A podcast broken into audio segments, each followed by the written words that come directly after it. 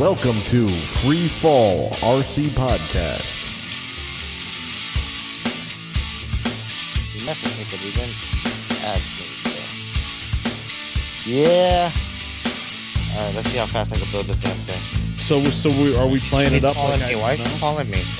Hold on, let me pick up him real quick. Welcome to another episode of Free Fall RC Podcast. I'm Steve, and here with me is Kevin. Hey guys, And first time on the show, we got uh, Bill Anthony, aka Desk Pilot. What up? what's up? Bill's What going to be our guest up? host today. So, Bill, what do we call you? Bill Anthony Desk, Mister Pilot. Bill Anthony or Desk Pilot? Because I go by Desk Pilot on Facebook. I like to be anonymous. But do we have to call you Bill Anthony, or can we just say Bill? No, just call me Bill. All right, No, not Bill Pilot or Desk Anthony. That's Bill Anthony. Desk Anthony Pilot. How about that? there we go. Just call me Bill. Okay, I'm going to get all confused. I'm only a Bill. oh, gee. All right, so this is episode number 41 RC video production and photography. This is going to be actually a start of a, a series of episodes coming out that we're going to have a bunch of interview type guest host folks on the show. So we'll probably go about four or five, and then we'll kind of resume back to our, you know, somewhat normal, I guess, uh, programming. So, uh, yeah, so let's get started. So I got to be on the ball for like four or five episodes. I can't be slacking. especially for the Chad Capper one. Yeah, I would Oh say yeah, yeah, because he's he's very uh, he likes his production value to be spot on. So I know. so, but I you, just can't believe I don't. I just can't believe I'm on a podcast. So don't worry about the production value for me.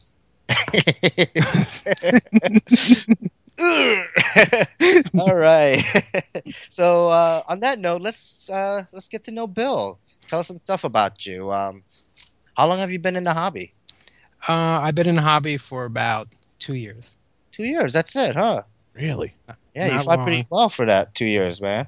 Well, you do. um, No, no, you Thank do. you. Seriously, when I guess when when no one's like standing next to you watching, mhm. but from a distance, we were watching you uh, fly at uh, the uh, jamboree, the heli jamboree up in Rochester. Well, I've been. I mean, I've been simming, and I could definitely say the Oxy Three um, helped me progress a lot. No Nice. doubt about that. Mm-hmm. All right. So, do you just fly helis, or do you fly planks or multi rotors? Um, I actually fly all three um, because I, have Awesome. A D- I have a DJI 3 Mhm. that I uh, standard that I use for getting video and have a lot of fun with that. Yep. Um, and I like helis the most, um, but I do uh, like the planes uh, too. Not that I've flown that many planes, but uh, I I pretty much like all three. I like the fact that you called it planes too and not planks. Well, it is a plank, but I'm trying to be family friendly. sure. Okay. We'll call them planes. So, dude, have you flown any flight test stuff? Have you put any of those things together?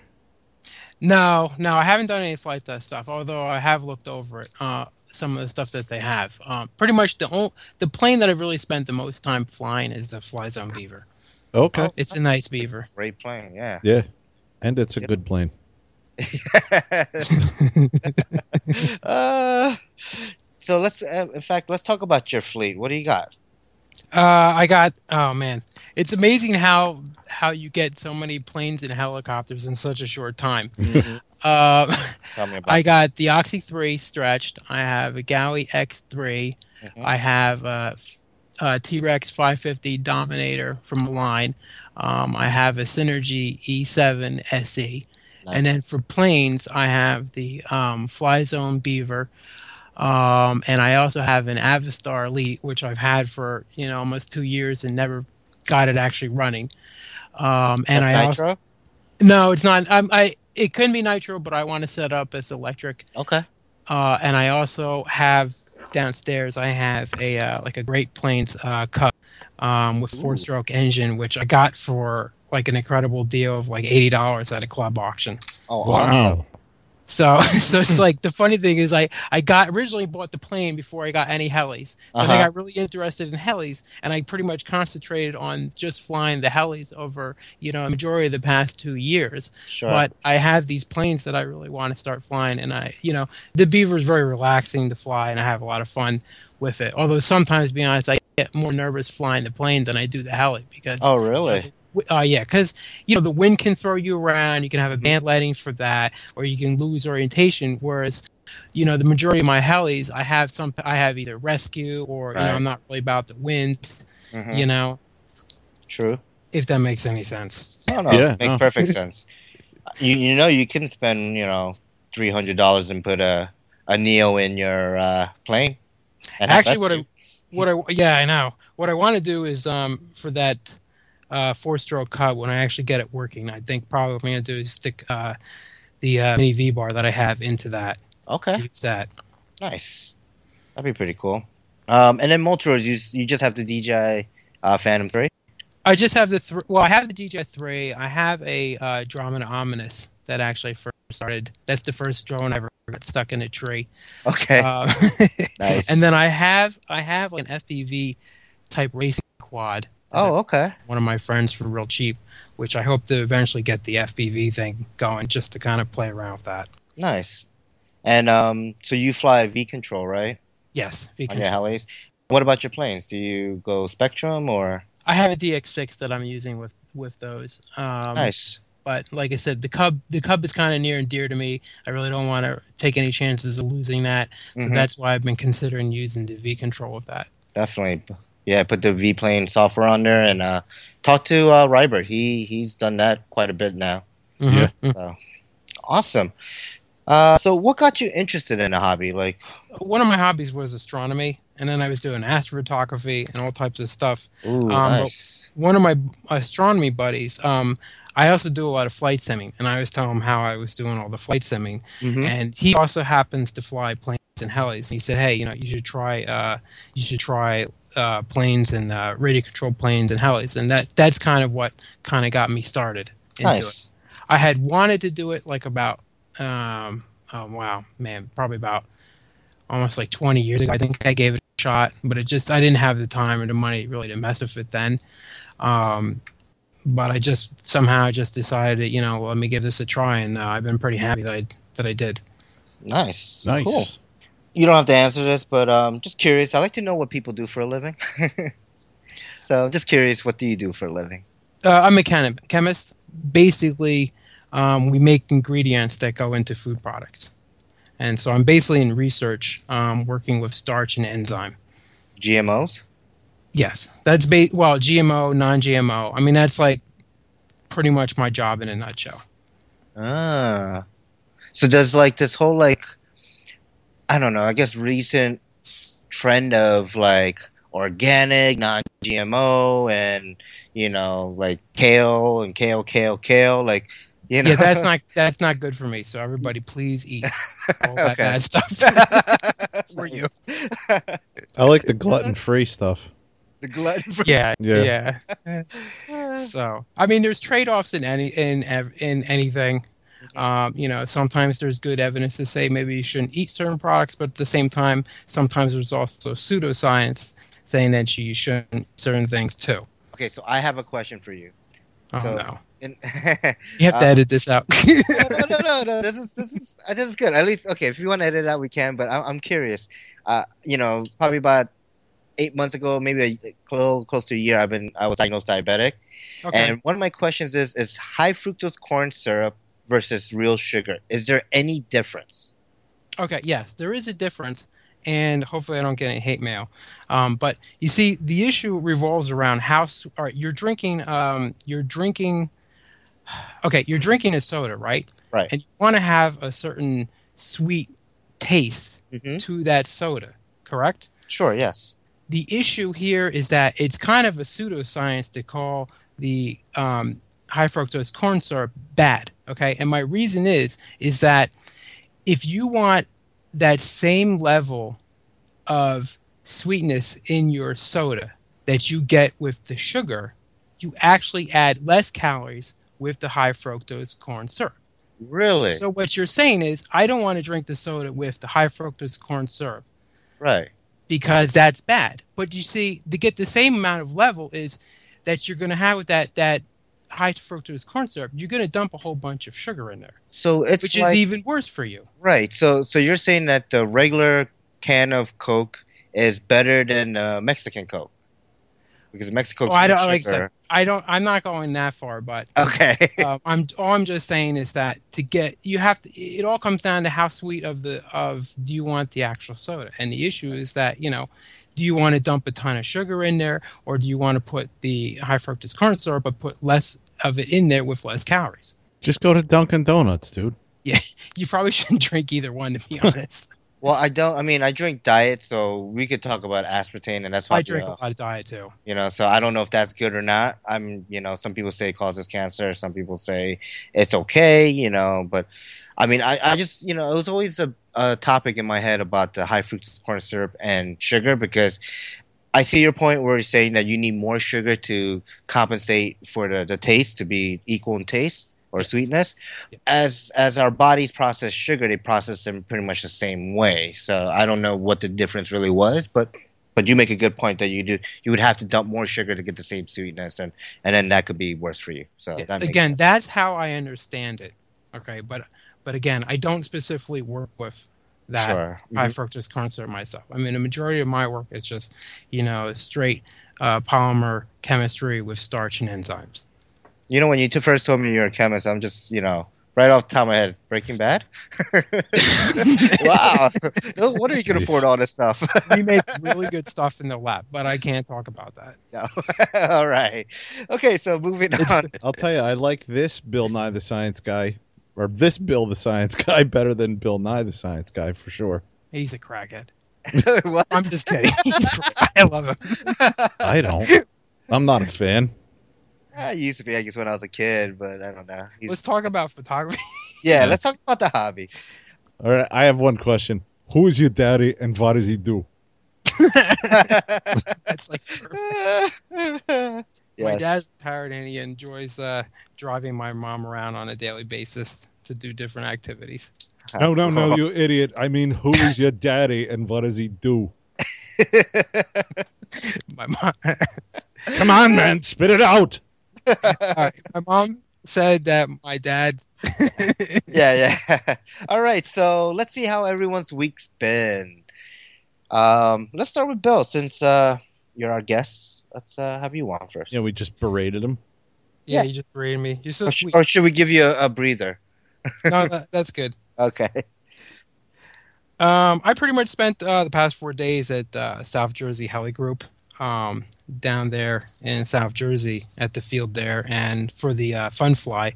And I'm lucky because I have enough vacation time that I took off uh, Thursday before the uh, their Fun Fly event. Yeah, I was about to say, wasn't it a three day event? I turned it into a four day event. nice. um, but I, um, I mean, Thursday when nobody was there um, until at night, you know, I got like 11 flights on in um, between my T Rex 550 and my E7 SE. Nice. And then at you know during the fun fly, I had a, I had a, a unrealistic great time um, with you know some of the friends, my old friends, and some of my new friends that I've met. sure. Thanks to my friend uh, David De- DeRizio and Rob McClellan, I got I uh, fixed some of the issues I was having with my my uh, Synergy E7 SE. Mhm. Um, and then during the fun fly, I almost crashed my 550 uh, twice. Um, and by the second time, I got pretty spooked and was like, okay, you know what? I'm done for for for this one fly. I'm just For gonna take while. a video. Yeah, yeah. Take a Uh, breather, take a step back, you know? Yeah, take a breather. You know, I was like, I got to do the video thing anyway, so you know, Mhm. just land and I'm good for I'm good for I'm good for the rest of the fly. Yeah. And then uh, pretty much, you know, hanging out, talking to people, making fun of some people. I watched the uh, on Saturday night. There was some really uh, epic uh, night flying under the uh, beans and the lights. Um, watched this uh, epic night flight uh, between Ron Riccio and Mac Ram. They're flying a, Align T Rex 700 nit- through nitros uh, through a field of beans, and uh, pretty much, you know, Mac Ram was like shark. We were calling shark in the beans because he was like bobbing the heli up and down in the beans that it kind of looked like a shark, you know, in the ocean. um, right, right. It was pretty incredible. So that was that was pretty much my week. Nice. Yeah, I saw that little clip uh, you showed me on your camera, and it was just insane. Like you just see the blades and a little bit of the head, like just kinda, like like sticking out of the top of the beads. it was so crazy. Yeah, it was pretty crazy. I can't wait to see that whole video. All right, uh, Kevin. So what I've been up to, I uh, I scheduled my introductory flight lesson, dude, for uh, Wait, wasn't this like a gift last year or something? it was a gift in December from my wife, yeah. Okay. And before a year runs out, I wanted to schedule it. Nice. obviously. So I scheduled it. I know, you know, I was waiting. I was thinking, oh, I could, I could schedule it in March, or and then you know, it's like I'll wait till the it kind of the winds calm down, and then we're flying every weekend. So I'm like, when am I going to do this? Mhm. Uh, and then you know, vacation and stuff just comes up. So I'm like, you know what? I'm just going to schedule it for whenever, and we'll just go up. And the guy was pretty cool. He was a little regimented um, when I was talking to him, so I'm not sure if he's gonna be cool with bringing GoPros on board or anything. But I'll, I'll find out. Um, I'll just bring do some. it. Yeah. Yeah, just do it. You can borrow mine too if you want a, an extra angle or something. Yeah, he was um he was telling me it's like a 20 minute half hour, you know, class and Mhm. then you know you go over the airplane with the pilot. Actually, it's not going to be him, so the guy that I'll be flying with probably might I don't know, it might be cooler. I don't know. We'll see who. Yeah, I'm sure they get a lot of folks like wanting a video it being their first kind of experience in a in a small airplane like that. Yeah, but basically it's just, you know, the 30 minutes on the ground and then you go up. He said, you know, you get an hour in the air, the guy takes off and lands and you do everything else and I was like, "Oh, that's freaking awesome." I don't know, we'll see how it goes. I've been I've been reading a lot on uh pilot licenses and stuff like that and I I'm actually seriously thinking about pursuing it. Well, I'll see how freaking nervous or scared I get up in the air. I don't think I'm going to care really, but uh you know, uh, if it goes well and I I really enjoy it, I'm, I'm going to pursue one of the two licenses that you can get. One's private and one's a uh, sport license. Nice. So what's what's the difference? Once like I guess once you could take Well, the- pa- uh, passengers, but Yeah, the main difference is uh, there's a medical test that the FAA does that you have to pass, and uh, if you pass it, you can get your private license, and then you can get it's it's kind of like you, it's kind of like buying a game from Steam. you buy a game and then you can buy add-ons. So like you buy your you you go through your certain course and and uh, you know as many hours as it takes to get your pilot's license, and then you can you can purchase or you can get trained in navigation, which means you can fly at Mhm. night. Um, Oh, just your basic pilot's license means you can fly during the day and with more than you know with two or four people. I think it is. Um, okay. guys will probably correct me. The sport license means you don't have a medical evaluation from the FAA. It's easier to get. It's less time to get, but it kind of stops right there. You can't do any add-ons. You can only fly with one other person, which would be great Okay. for my brother-in-law because he's like, you know, I just want to.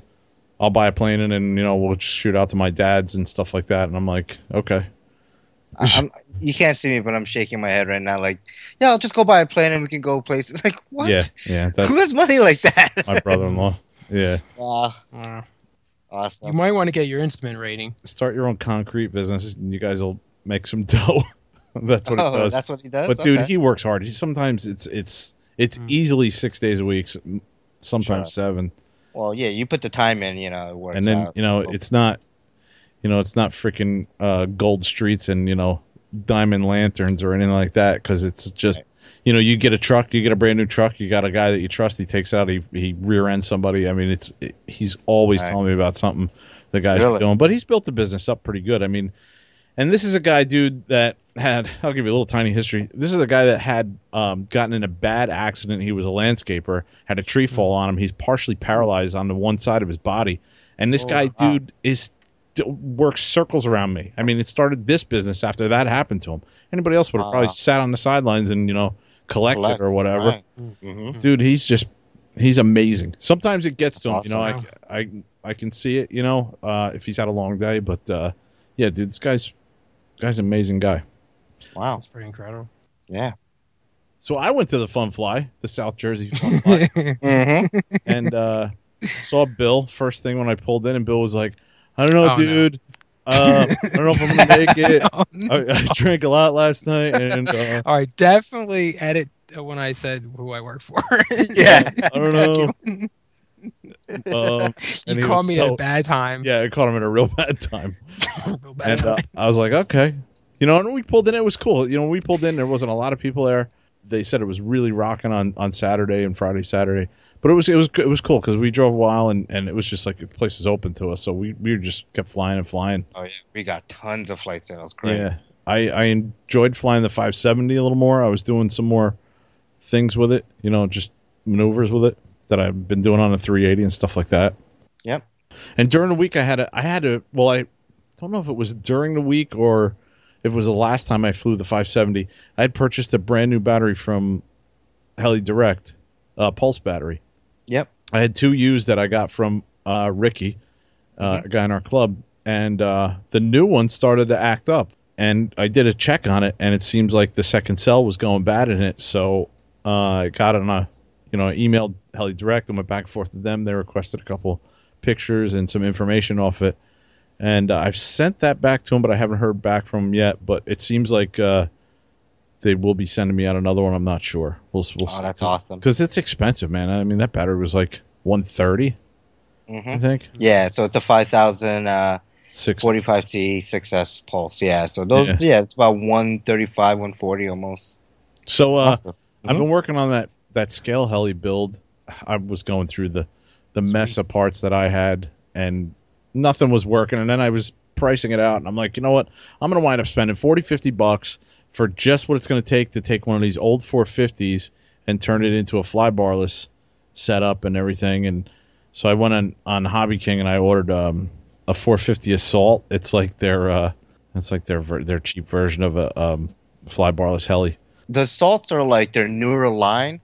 You didn't get one in like the H Hobby King GT 500 or those series. That was uh, the really old T Rex clone like crap. Mm. Well, So it's funny because I have a I have a GT torque tube, and Mhm. uh, the only difference I can tell is in the head. I mean, they're almost exactly the same. oh really? Yeah, And the canopy, of course, right? and the canopy. Yeah, It's an actual real like No, fiberglass I- canopy. no, I just no, it's not fiberglass. Oh no, it's not. It's like plastic. Yeah, oh, so it's just like the old one then. yeah, I threw it out. Mm. No, Did you look at the the chaos stuff? I did. I don't know why I didn't get that. Just I was like, you know, I wanted to get something in the 450 Align kind of clone Mm-hmm. Yeah, area. Yeah, so if I had to get some parts. parts, Yeah. yeah. because Uh, I've been looking into scale heli stuff too. So like I was talking to you. yeah. I was looking over that. I mean, I have all the electronics. I started moving. I I built the helicopter today, and uh, started moving some stuff over. It's funny, man. Some some of the stuff had a little bit of Loctite on it. Some of the stuff had no Loctite on it. Yeah, don't trust it. Everything. Yeah, I went over Mhm. everything, Mm.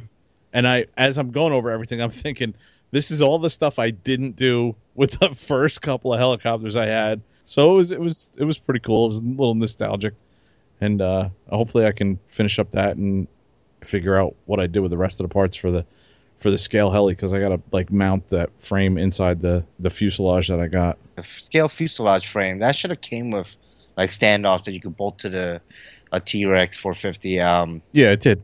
you know bottom. Okay, yeah, so that usually worked. I mean, I know that 250. I mean, it was a 250. It was crap, but it did bolt pretty much right in, except the tail servo kept Mm. on hitting the back of the the fuselage.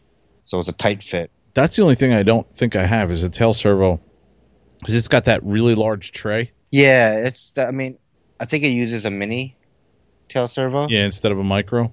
Instead of a micro like the Oxys and stuff. Yeah. Um, yeah. If you if you need one, I know some guy selling a KST mini for like forty five bucks. oh yeah. Yeah. Okay. It's online, but he said it was good and no slop, no nothing. So, and you know, I mean, it's not an ex- KSTs aren't expensive brands as far as the the smaller stuff. So, I'm pretty sure it's fine. Cool. Uh, yeah. So what else you got? And the biggest news I got for the whole week is I bought a V bar. A V bar, Uh, V bar control. V bar control. Whatever. All right. control. Yeah, You know what I mean? Woo! come to the dark side. Yes, welcome. Dark And- side. Thank God you didn't say it, Jeti. Oh, Uh, I just heard somebody Jet- get angry. I Jetis are awesome. I do like Jetis, but the one They that are I impressive. The one I flew, it's just, it was like an airplane mode. It had ratcheting throttle. I couldn't stand it. It just drove me nuts. I, I couldn't do it. Well, that's Yeah. that's They- one thing I noticed immediately about the V control was the the throttle was amazing. Yes, the gimbals. That was really it was really noticeable. Nice. Yeah, I helped I helped Cricky out to the field one time with his Jeti, and by the Mhm. time I got out to the helicopter, I was carrying it. I was like, dude, you should put wheels on this thing. It's so heavy. Yeah. Well, you know, some pilots actually use like a battery tray system. Oh, not Mhm. battery tray. I mean, a, a transmitter tray system because they're so heavy, so they, they don't want to hold it, or so they put you know like shoulder straps and you know all that crazy stuff. Oh, Jeez. Yeah, but um, I mean, on top of that, you also flew a heli with that V control this past weekend, right? Yeah, Yes, you did. yeah. I flew your Goblin 380 Yeah. How many times did you hit rescue? twice. Right? Wait, I thought it was only once. I think was it was it once? I, I know I hit twice on one flight. Maybe it was one Okay. one of my flights. Dude, that right. over that overcast sky was killing me. Yeah, it was it was a little difficult when it got far away for sure. Yeah. Yeah, even with the your canopy, you know, with the the orange and green on it, it was just oh man, I I was having problems with my heli too at some point. hmm Yeah, I know you hit the uh, bailout a couple times um, on your heli. But I'm also starting to do stuff closer to the ground too. hmm Starting to ch- take more chances, especially Like with, landing with tick like land. like landing. and taking off. That's what I'm doing close to the ground. that's a, that's a big chance for me landing and taking off. Uh, So that's all I've been up to, dude. I think we sh- should wrap it up, huh? No, but what have you been up to, dude? I know I got such a big list here. All right, so I'm gonna go through pretty quick. Um, so I picked up a used Goblin 380 airframe with an X Nova Turek motor. Thank you, Anthony's Hobby Shop. Nice. Also, when I was up at um, at the uh, Heli Jamboree, I I forgot the, the dude's name, um, but I bought a set of BK 3001 servos, just the cyclics, the three blue servos. Yeah, was that Uh, Jason you bought it from? No, I I, I don't remember. I don't I don't remember exactly. 'Cause I remember Um, we were both looking at that set of BKs you had. Yeah. Yep.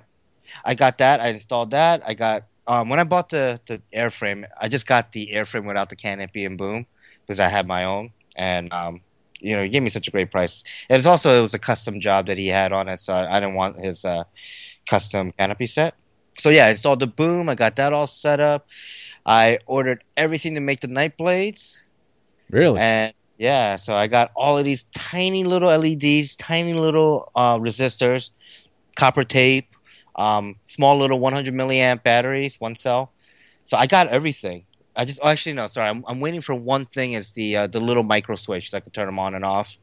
Those switches should come soon, and I should be able to start building this.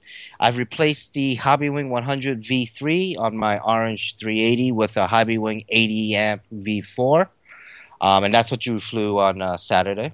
okay. We uh, went to South Jersey Heli Fun Fly, did a lot of flying. It was great. I, I crashed the Oxy, Tarek, cutting, cutting grass, and then it just kind of like spazzed out on me and went, yeah, went into the ground and started like twitching. the tail Mhm. servo would just like twitch, twitch, twitch, just back and forth. Uh, but uh, yeah, I, it's already fixed. Main gear, uh, I re- I kept the main shaft was fine, and and one spindle shaft. Yeah, that young kid said to me, "Oh, I think he just crashed his oxy." Oh yeah, Yeah, and I was like, Well, it is Sunday. yeah, it is a flying day, right? uh, I learned to auto rotate, yeah. like like really auto rotate, not like Mhm. okay, ten feet, I'm gonna hit throttle hold and land. No, like I can't see the heli. What what what do you want me to do? Mhm. Let me shut it off. You want, you want me to what? You want me to sh- fly forward and shut off the engine and pitch back and go like oh, oh you were man. learning from uh, Rob McClellan. Yeah, auto rotation master. Thank you, Rob. Uh, I just actually friended him on Facebook, uh, so I want to thank him again. Uh, dude, he he showed me how to do it, and basically, like I think I did it two or three times, bailing out. And you know, he was giving me instructions on my approach, like, okay, you got to get more negative, you got to fly forward more, all this stuff. And then, like the last two, I actually did it. You know, one was a little bit further out, and there's a video of it on our uh, Kevin was streaming Facebook Live on that. Yep. And then and then one other time it was you know it was kind of close. It was definitely closer than the the first time, but uh, yeah, you know I got to practice it, but I think uh, I'm not as scared. I'm still scared, but I'm not as scared to like, okay, I know what I have to do. I know I can bail out. Um, so yeah, so I'm I'm super stoked about that. Nice. Yeah, you're doing a great job, man. Did Yeah. you ever have to like? I, did you ever have like a um? I don't know, like your ESC shut down and you had to auto tape before? I have, I have Okay. once with it where it was uh, during my video that I posted about the blade comparison. Okay. When I put this, uh, the what is it? The V, not the the VLS from uh, Mhm, Zeal, mhm. Yeah, it was the 700s, right? Seven hundreds. Mm-hmm. They put so much strain on my motor with the the head speed I was running, which was Mhm. uh 2050, I believe, or 2100, Mhm. that I bogged so much that the motor just shut off. Hmm. I was doing tick tock, tick tock, and I just hear the motor shut off. So I'm not moving anywhere. So I just went negative, and at the last minute flared up, and I didn't break anything. I landed. Nice. Yeah. I mean, it wasn't. How high would, would you say that was, Kevin? Because you're recording. You you're maybe like 30 feet. Yeah, Like I'd say 30, 30 30. Mhm. Yeah. Okay. Yeah, and I mean the heli came down one piece. I mean the landing skids did take a little bump. Um, Yeah, if anyone, you know, out, for the- think, right? no, no, they didn't pop out. But the if anyone knows the uh, Goblin 700 competition, they have like the, Mhm. the metal brackets, and then they have the landing skids, and they have these little plastic like stiffeners, uh, not plastic, carbon fiber stiffeners, um, on the landing skids, and you see like a little bit of stress crack on one of them. Mm, mm. Not a big deal. Uh, I've landed the heli, you know, probably about 30, 40 times after with no problem, no flexing, nothing. But yeah, there is a little hairline crack, and I bought a replacement anyways. I have them. I just haven't. But that I think that was pretty impressive that you you auto. You, I mean, you took a perfectly good. It's like jumping out a perfectly good airplane. You know, the Yeah. skydive. It's like you took a perfectly good flying Goblin 700, and you auto rotated it to the ground. You know, which I think is, and again, I'm talking. I don't. I never did this myself on purpose, but you know, you're Yeah. taking a good heli and you're auto rotating it onto the ground, Right. where you know something could happen. You know that, but Mhm. you know, it's like that mental block. You know, like Yeah. I know guys who they've auto rotated because they had to. I mean, I auto rotated once my X3 just like a few feet because I had to. Um, but like you, you auto rotated it, you know, um, on purpose. on purpose and from really high up. You know? Yeah. fly that high up, Bob wanted you to go to like a mile up. You were like, I don't know any higher. 400 feet, 400 feet. but yeah, he just went like it was a dot. A 700 is a big heli. It was a dot in the sky, and I'm like, is it facing towards us? like, which orientation is it? I can't tell. No, but um, yeah. I mean, I got props, man. Like, in in that like one flight of like I don't know what it was. Like actual flying time was might have been like five six minutes or whatever. Mhm. But um, in that in that one session, I auto rotated. Like it, I did it. You know. did. Like it wasn't, and, and and you know, I bailed out as many times as I needed to to get comfortable with the approach, and and then when I, I was like, okay, and then one the last one, I was like, oh crap, I didn't, I turned the motor off. I have no choice but I did. But uh, yeah, yeah. I think the bailout helps a lot because you can practice it. So yeah, I learned to auto rotate. I just got to practice the hell out of it now. Um, and then I have one other big news, which is today. Is it just happened right before the show? That's Hmm. why I was late.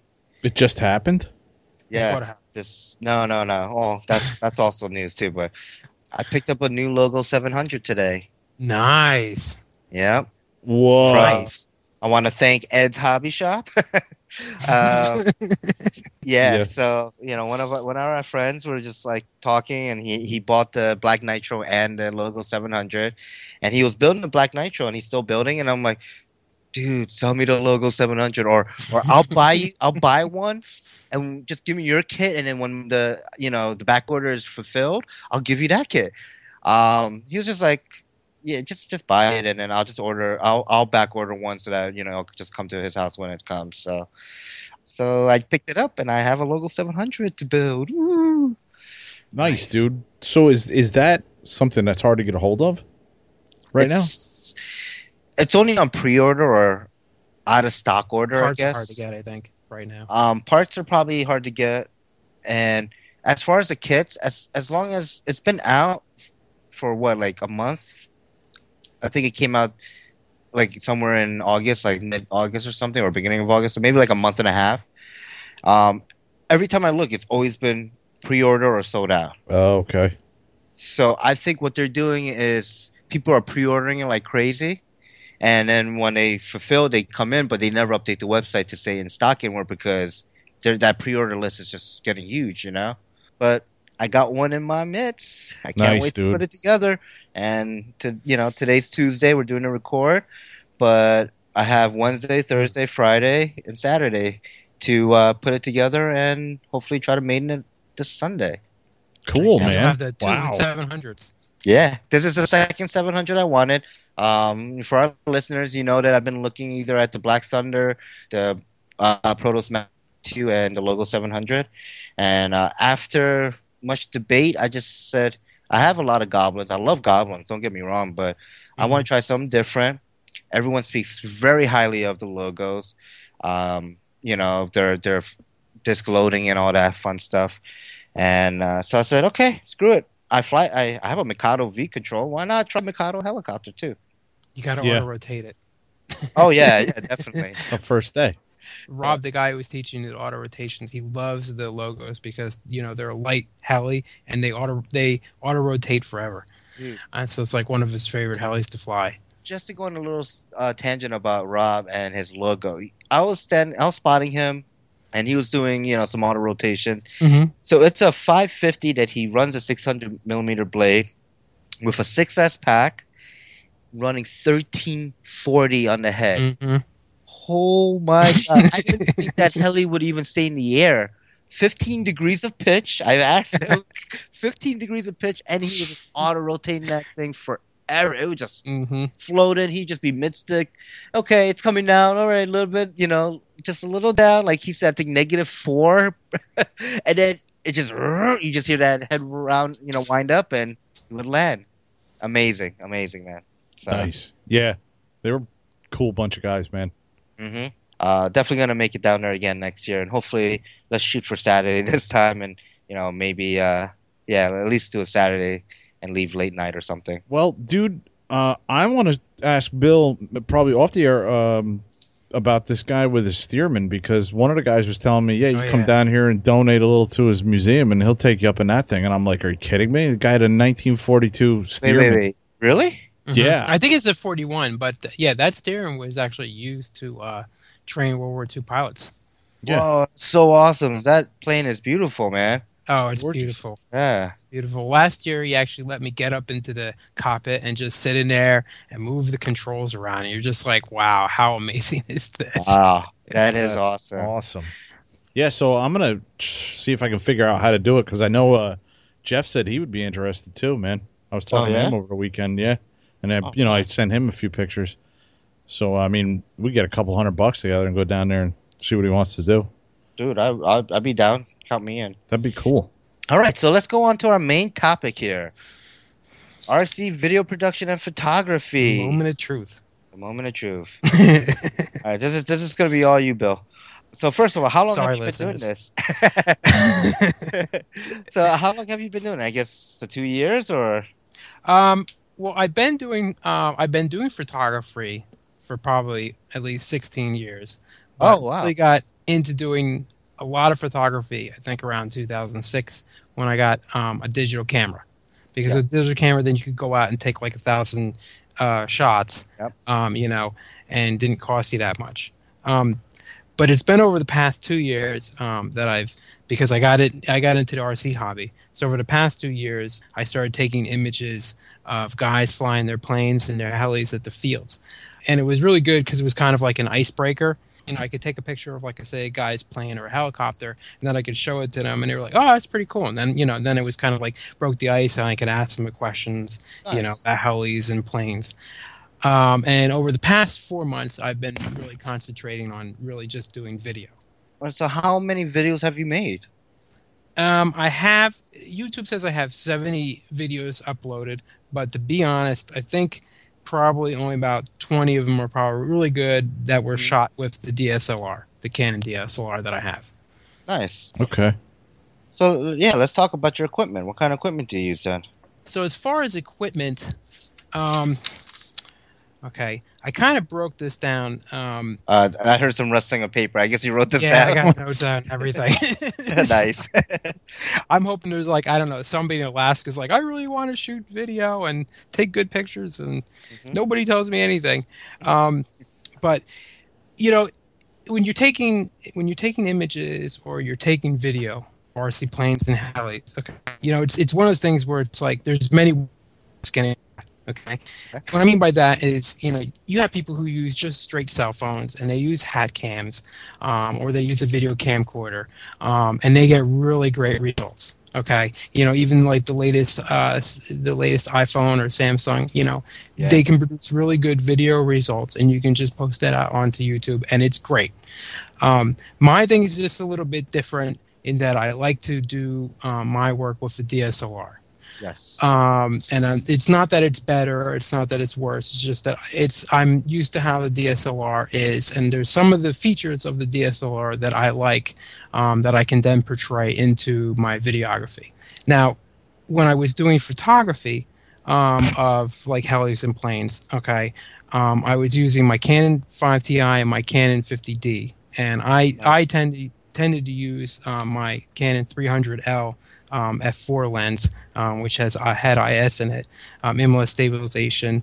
Um, but you know, anybody who has like a 200 to 400 lens, you know, that's a great lens to get like good shots of of planes and helis in the air.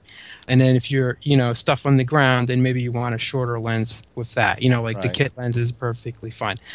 Now, for video, this is where, you know, because for I was just getting into this over the past few months. So I had to spend some research to kind of figure out, well, okay, if I want to use the DSLR, um, you know, how am I going to get the type of results that I want? It's funny because I show up with my, you know, my shoulder mounted camera and my Rhodes mic on there, and people look at me and they think I spent, I don't know, sometimes you get that, they give you that look like, well, how much, you know, did you spend a few thousand dollars on that gear?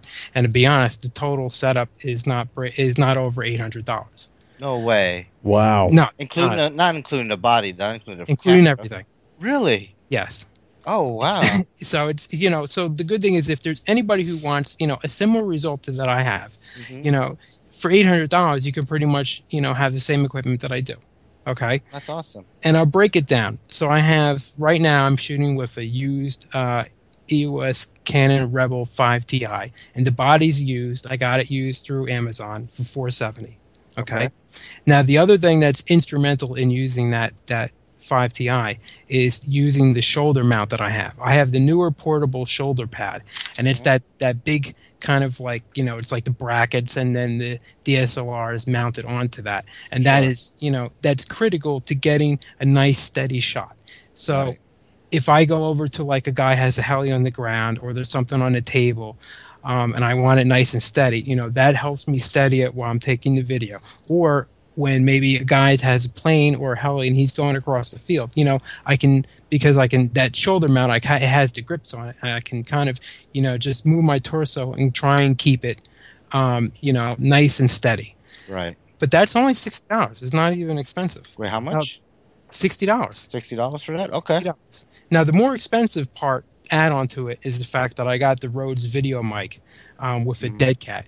So it's a it's a Rode mic, a Rhodes video mic that plugs into the camera, and at the same time I have that like this bur- this looks like a furry muff thing that's on top of that. That's the dead cat, and what the dead cat does is if there's wind, you know, Yeah. shooting the video, it helps null that. Now, again, if it's really fast wind, it's not going to null it. it. You'll still get some wind effect, but Mhm. but on and on, like the majority of it, it works because you know when I originally started using my can my uh, like my video, I'm I'm what am I saying? Using my cell phone, you know, you always got the wind noise. Yeah. Yep. So that helps take care of the wind noise. And then at the same time, you know, I have a cheap LCD sunscreen, which is just like a little, you know, A little hood, right? yeah, little hood thing to just so I Mhm. can see the screen. And then I use the lens hood on the lens.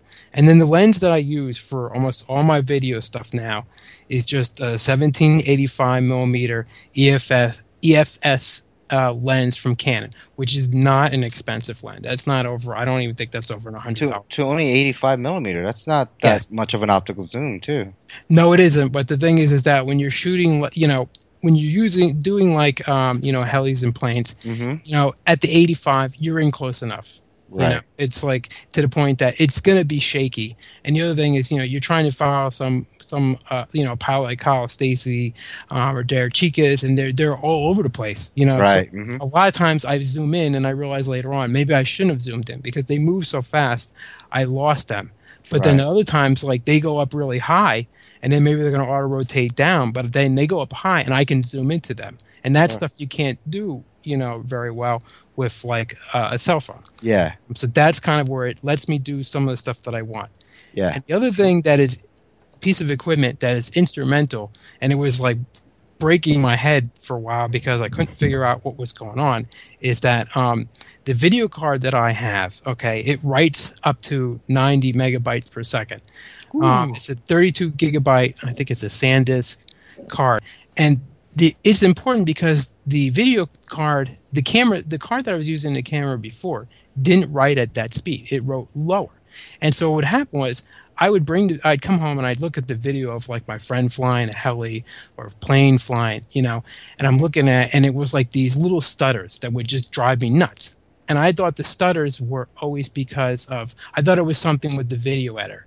Maybe it's something that I'm doing wrong there. Okay. I finally found out later on. No, my problem that that basically what was happening was you're trying to cram too much information into that card at once when you're taking video. Yeah. The audio signal and the video signal, and with these lower write speed cars, they couldn't hack it and they would stutter every now and then. Yep. You get basically uh, data loss. Yes, yes. But with this 90 megabyte uh, per second card um, that writes faster, I don't have that problem anymore. And again, the important thing is when you're getting a video card is, you know, they'll show you, a lot of times they'll show you the read speed because they think you're just concerned about how far, how fast you can get that information Oh, off the card. hmm But you really got to look into the fine print and find out where they list the write speed. It's the write speed that's important. And the higher you can get, the better. So Uh, with, with like in the uh, micro SD or SD card platform, you know how there's like a class 10? Mm-hmm, mm-hmm. Is is that what you're talking about basically? Yeah, Like, you know, you yeah. get a class 6 or a class Yes, 10, like Yes. you want I the think highest. it's like class 10. Um, but again, the big thing is just find the fine print where they Mhm. talk about the write speed. Oh, write speed. And Yep. that's what you got to look up. Because even the card that I bought now is like, you know, I, it took me looking through the specs to really find that. Right. Um, because they kept touting the, the read speed, they weren't touting the, the write speed. Yeah. Now, again, you know, that total of that equipment, like $800, you know, and I have pretty much all the equipment that I need to do the video the way that I want to do it. Mhm. Um, but at the same time, you know, the DSLR, it does have its limitations, like especially the Canon 5 Ti and the way Canon has done stuff. Number one, I don't have any HDR. So somebody takes video with their cell phone, they're going to have nice HDR video. I don't have HDR with that body. Um, and the same, and the other thing is it compresses the, um, it compresses the uh, video too, so it's not like a raw. Oh, And- okay. And there is something called they think Magic Lantern, where it's kind of like a firmware hack that you can do um, with the software for that body. But at the same time, you know that can go bad, and then you've ruined, you bricked your camera. Right. So I didn't want to mess around with that, and it seems to be working out. Just shooting, just shooting the way I am Okay. now. But at the same time, even though the DSLR has some of these limitations, like I'm saying, you know, it still allows me to do things sometimes the way I want to do them. It allows me to, you know, I can grab the lens I have, I can zoom into into a shot, or I can zoom out of a shot. And the other thing is, I'm also able to like, you know, change the focus. I can select the focus. I can zoom. I can focus into something, and then I can focus out of it. Right. And to me, that kind of adds a lot of visual interest. Yes, I think the the cell phones are actually higher pixel now. I know most cell phones do like either 2.7 to 4K video, but the problem with cell phones is the digital zoom. It's horrible. First of all, it's choppy and jumpy if you do it quick. Mhm. If you do it slow, it's hard to do it like gradual. Like you know, it's not like turning a lens with an optical zoom. The focal point stuff, it's like you got to click the screen, and sometimes you get it, Yeah, sometimes you yeah, I know. sometimes I I know. can't do it. Like a lot of times when I'm, I'm recording my friends with a, a phone and I'm like clicking on a heli, and because it's such a small dot, it Mhm. focuses on everything around it except for the heli, and it you know kind of ruins the shot. So Yeah. yeah, Yeah. so I mean, I mean- DSLR man, that's awesome. That's usually at the time I'm doing a Piro flip, and, yeah. and it came out awesome. Yeah, like on the deck. Going into that, like, what kind of techniques do you use for shooting video or taking photo, you know, photographs? Okay, so like I was saying before, you know, I have kind of I'll have a basically a very different setup depending on whether I'm doing Mhm. trying to do photography or video. Because you know, with photography, I like to get picture I like to get pictures of, you know, the heli in the air, maybe right over the ground, hovering. Mhm. Um, like I, I sent you a copy of that the uh, Yeah. my friend Synergy E5 Mm-hmm. and it was like I had a lot of shots like that. Now, shooting images like that, it's very similar to shooting uh, birds in flight in a lot of ways. Mhm. And when I was doing that, the technique I was doing um, was like I was manually meeting, metering off the grass, Mhm. going for a li- low ISO. So Okay. then, since I manual metered, I knew wherever that heli or plane was in the sky, I still had correct exposure. And then I was setting the camera to shoot um, as many frames per second as it could. And at the same time, I was also using AI servo mode, you know, like a continuous focus. So it would focus on the heli, depending which sensor point I decided to pick, and it would keep it in focus. Now, the hard thing about it too was that, you know, like if some of the exposure techniques that you use for, like, say, a bird flying around, okay, because I learned a lot actually from bird photographers. The issue there is the fact that you can set the correct exposure, but when you're taking a picture of like a helicopter, like of a bird, you're going to maybe set a really high exposure, like maybe one over a thousand second, or maybe even faster for Mhm. your shutter speed. Right. But the problem is with when we do that with planes and we do that with helicopters, is that stops the blades, so the blades aren't moving. Ah, I see. Okay. And again, it's it always there's like I said, there's always different ways to skin a cat. You know, some people they like that shot, that's what they like. You know, but personally, me, I like to get you know, like if it's a helicopter, I like to see that rotor disc. You know, the blurred blades. yeah. I Yeah. like to see the prop on the plane. I like to see that blurred. So you know, I would play around with lowering the sh- the shutter speed from there. It, it can be tricky because then a lot of times you know you're taking you like say a plane's going by and you take a whole bunch of pictures of it Mhm. and you know maybe the majority of the pictures are bad because the plane is blurry because the shutter speed was slow but maybe Mhm. you just get that one shot where you know the plane's in focus and the prop is blurred Right. but with helis, what I found, you know, a lot of times I like to, a lot of the shots that I had that I liked the most of the helicopters were a lot of times when they were really just hovering. Because when they were hovering, I didn't have to worry about the bo- main body of the helicopter moving out of focus. And with that slower shutter speed, I could get a nice blurred blades going around it. But Okay. and and the other thing is too, I used image stabilization also. So the majority of the time, I was using my 300L uh, by Canon, Canon 300L IS f4, and that has good stabilization in it. Now for video, again, it's a completely different setup because I got the shoulder mount, I have the Rhodes mic, Mhm. um, and I have the the 5Ti with the 1785 uh, zoom lens on there, and that that lens also has some image image image stabilization to it. What I originally thought was that you know because I had done all this manual stuff, manual exposure stuff with the photography, I thought that would transcend over to when I was going to shoot video with the Canon 5Ti. But what I found out was it didn't work that way because the problem was was that I would do like manual exposure and I'd be all set to shoot, you know, manually video um, in manual mode um, of say the helicopter or the plane on the ground, and I'd set the exposure. But the minute that they went up to the sky, you know, the whole exposure would change and it would whitewash. So I got to the point where, you know, after racking my head around it was that now really I just take the 5Ti body and I just set it to the scenic mode setting. And that seems to do a great job of adjusting um, for the difference in light as the light changes. Because at the same time, you know, if a guy flies for if a guy's flying for like eight minutes, okay, and you set exposure in the beginning, but then you know you could just have a cloud come over and that washes out all the sun and your whole exposure has changed so you know to me as a photographer it almost sounds like a cop out to just put it put the camera in scenic mode but i would say you know 99% of the time just doing the scenic mode it gets the exposure right you know and when whether whether you're shooting photography or you're shooting videography, you know Mhm. you have to have proper exposure. That's like the number one thing because it's just you just very hard to come home later on with your videos and your images and try and fix it. You know, it's like Yeah. get the right product to begin with, and then go from there. Right. Um, so with the camera, I had it set at 1080p, shooting 24 frames per second, because that kind of gives you the natural cinematic look of what we're used to seeing when, when we watch a movie. hmm And at the same time, I have the Rhodes mic with the cat on it, and usually on that body, I just set the sound to auto because I found time that that seems to help mitigate the wind the best. Um, so I don't really like to play around with that too much. Just leave it to auto. And again, I have that DSLR. I have it on the shoulder mount. I'm trying to keep it steady. I have image stabilization on.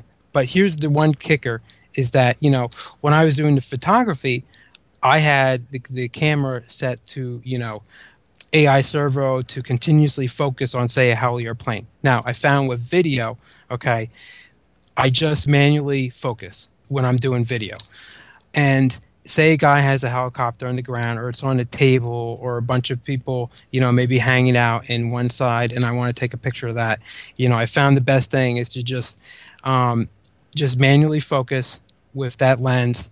Um, i can easily zoom into the image focus and then zoom out. And again you're not trying to save you know you don't it's not that you have to worry about how much memory you're using okay Mhm. on your card. So so say for example you know i had that shot of a, of a, one of the guys helicopters on the ground right and i like to kind of zoom into focus and zoom out i can easily just you know zoom in there focus on his heli zoom out and i can maybe do that two or three times just to make sure i had good focus at some point. and maybe that whole clip is like you know 30 seconds but again Right. when i actually do the video i'm only going to use like five seconds of that Yeah. and then I found the easiest thing was when I was shooting video with that body of like pilots flying in the air, um, you know, helicopters or plane. I found the best thing was just take the lens and set it to the infinity setting. And it, I know it almost to me, you know, as a photographer, it sounds like a cop out, but I found that that pretty much works the best. It's just set it to infinity, and I'm good to go.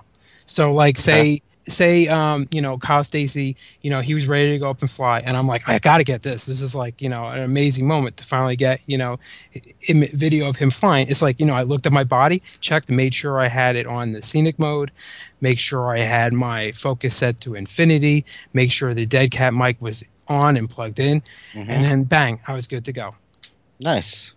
Now, and then when I'm actually now, as far as the other technique is the fact that you know whether you're shooting, um, you're taking a picture or you're doing video, you know, you want to compose your shots, and you know a lot of photographers know about the rule of thirds. So you want to think about you know when you're doing the video, think about try and think about the rule of thirds, but then same times sometimes maybe you want to center the subject. Wait, so what's this rule of thirds? I don't know this. You don't know this, dude? Okay, so Kevin, explain what's the rule of thirds? yeah, go for it, Kevin. The rule of thirds is you, you want to keep you want to if you look at some of the shots that are set up in movies and stuff like that, it's almost like a tic tac toe board where the top part of the tic tac toe or two thirds up from the bottom is usually where your focus is is where your eye line is. So you try to keep that the the image like centered that when it's when it's a person. If you're trapping if you're tracking like something that's flying, usually you want to give the two thirds to the direction it's going. Like you want to lead in with the the two thirds and Mhm, keep it to the left if it's moving like from the left to the right. That's why I made a comment to Nick when we were doing the um, community cast. He had so much headroom, and I made I made some kind of comment to him about if he if he can move his camera, why does he have so much headroom? And nobody got it. Yeah, it, it's just it's a way it's a structured way of actually composing um, shots. You know, whether like they're framing video, the shot. Just Yes, how Right. you frame the shot, Okay. and it's somehow it's it's weird the way our mind works. That you know sometimes we we look at images that have been taken with this rule of thirds, and they just look visually appealing to us. You know, it's like why does a picture look visually appealing to us? Sometimes it's hard to. It's just the way our mind functions. Um, but at the same time, too, there's a lot of times, you know, like in images I have of helis and planes, where just you know centering on the on the heli or the plane works out perfect too. and the other thing is too, you know, sometimes when you know trying to compose a shot, which when you know like um, Derek Chikas or Kyle Stacy are flying, you know, it's really difficult because they're moving around so fast. You know, it's Yeah. trying to like think fast. You know, like what's actually going to look good. But the other thing I've done is sometimes, you know, I've done things too where it's like, okay, you know, like here's the guy, and then here here's the guy on, you know, maybe one side of the frame, and then his his plane maybe is on the other side on the ground, and he's going to taxi Yeah, Well, I just keep him in. I just keep the frame with him where he is, and let him just, you know, taxi that plane right out of the frame. You know, things like that you can start Mhm. to think of. Or for example, I saw a plane. I knew the the guy was going to taxi right by me, so I focused on the set of ground that I knew he was going to go into, and I just let his plane go into the frame and then go right out. You know, it's just like stuff that you see in the movies. You know, you could just do right there. You know, just what what when you watch a movie or something and you think of a shot like the maybe way you thought it looked good. You know, you could just do that um, when you're shooting video. So is that why my videos suck? Because I just try to put the the whatever the heli plane like smack in the middle as big as possible, as focused as possible. Well, again, it's not always it's not always centering. Centering is not always bad. It's just that Yeah. you want to want to move things around. sure. I Okay. thought you took good video, Steve. That's why I figured you knew what the two thirds was and all that. No, but but I was looking at my phone when you were explaining it, and I see that I do have this checker pattern when I go to photo. Oh, that's right. Yeah. So I was like, oh, okay. I guess that's probably why that's there. Cool. I thought it was a level. So like, if you're taking like a landscape picture, you can Mhm. use that line to like, okay, I'm Yeah. level. Well, even if you okay, if you have a DSLR, a lot of the DSLRs they'll pull up like a grid Yeah. frame on the um they'll pull like a grid frame up on the um screen when you're like in your live preview mode. right. So say you know it's a landscape shot, and you pull up that grid to see the live preview, and that grid basically will show you, you know where the lines are intersecting. That's where you want to usually put something of interest. Ah, okay. That's what they're trying to tell you. Let me ask you, um, with the when you're looking through like the not the LCD, like not looking at the screen, but you're looking through the viewfinder, hmm and you're trying to focus a digital SLR, it has this weird circle thing where like half of the circle's not focused and then it becomes focused. It's weird. I don't know if it's all. Um, that could be. I mean, that's probably my guess. Is that's that's one of those old ways that they use to basically help you focus. I think that's what it is. Or it could also be, um, you know, sometimes exposure can be set that way too. Ah, okay. Like if you want to spot exposure on like just a little something in the image, that's another way to do it. Okay. Oh, cool. Let's go into how do you edit and like how do you do your music choice? Okay, I have to see. I have to see in my notes where. I'm at. Yeah, I'd love to know what you use for video software because I usually have been Okay. editing lately on the Mac, and Mhm. uh, I'm just not. It's not working for me. Not what? working for you. It's not? What do you mean, like iMovie Final or Cut Pro? or are you using Final Cut or I'm Adobe using- Premiere? No, I'm using iMovie, and I'd I'd rather have something with more tracks to it. You can add multiple tracks on iMovie. Can you? I, I don't know, dude. I yeah, just it's hard, it's weird. it's but- it's different because it's a Mac. I'm not used to it. I don't have a mouse, you Mhm. know. So Well, all right. Here's okay. The beauty is I'm using a seventy dollar program called Magix Movie Edit Pro Plus, okay. and it's only seventy dollars. To be honest, I've been pretty happy so far with that software. It pretty much does what I need to do. I don't know if it handles 4K video, but I mean for the 1080p that I have, hmm I've been pretty happy with with it. And again, it's only you know a seventy dollar product. Okay. Um, It's and a lot of these, and everything. Yes, I mean a lot of these video, a lot of these video editors are just they're very similar, um, and I had done some music editing. You know, it's same. It's they're very similar to music editing software, and anybody who's maybe even played around with like GarageBand. You know, it's a very similar Sure. contrast, uh, very similar where it's like you know you see the track that you have, and a lot of times I'm doing very simple stuff, simple stuff in that in that um, video edit editing program, but it seems to be working for me. Cool. nice. So how do you do your music choice then? Like, do you just listen to music and say this one, this song would go good? Do you, you know, use royalty free music? Like, how do you handle that aspect? as far as the music, um, what I have done is I've downloaded a bunch of copy um, right free music. Um, a lot of music I got from SoundCloud, some from Free Metal, and also YouTube itself has a library of music that you can download. Oh, awesome. Um, so basically, I downloaded a lot of different copy free, copyright free music. Copyright and- free or royalty free? Yes, royalty free music. And basically, you know, it depends on what I'm doing, but a lot of times, like, you know, say if it's just a, pi- a single pilot and it's going to be video of him flying, you know, it's almost like I choose the song first. And then when I listen to the song, maybe a lot of these songs, they have really good intros. And I kind of like try and choice the scenes to fit the music to then break into the, the video of the pilot flying. Cool. Uh, do you often play like the whole flight, or do you uh, chop it up? And even if you chop it up, do you run them linear, or do you kind of bend time? I have basically two specific types of videos that I make. Mhm. So I've I make like like you're saying videos of maybe just one pilot flying, or maybe I have video of an of an entire event. Sure. So with the single pilot videos, majority of them I have just pretty much showed the entire flight, unless say I lost them or something of that nature. Although, like I took video of one of my friends flying a whip, whip uh, Al Porus flying his Whiplash gasser, and I was joking with him. You know, I took the video of him flying that, but I said, "Dude, I'm gonna have to edit some of this out because it was like a Eight-minute 15 flight? minute Oh, flight, and 15 who's minute, gonna wow. watch want to watch that?" He's like, Yeah. "I could have flown for another five minutes too," and I said, "Yeah, I'm gonna probably have to edit this down." Yeah.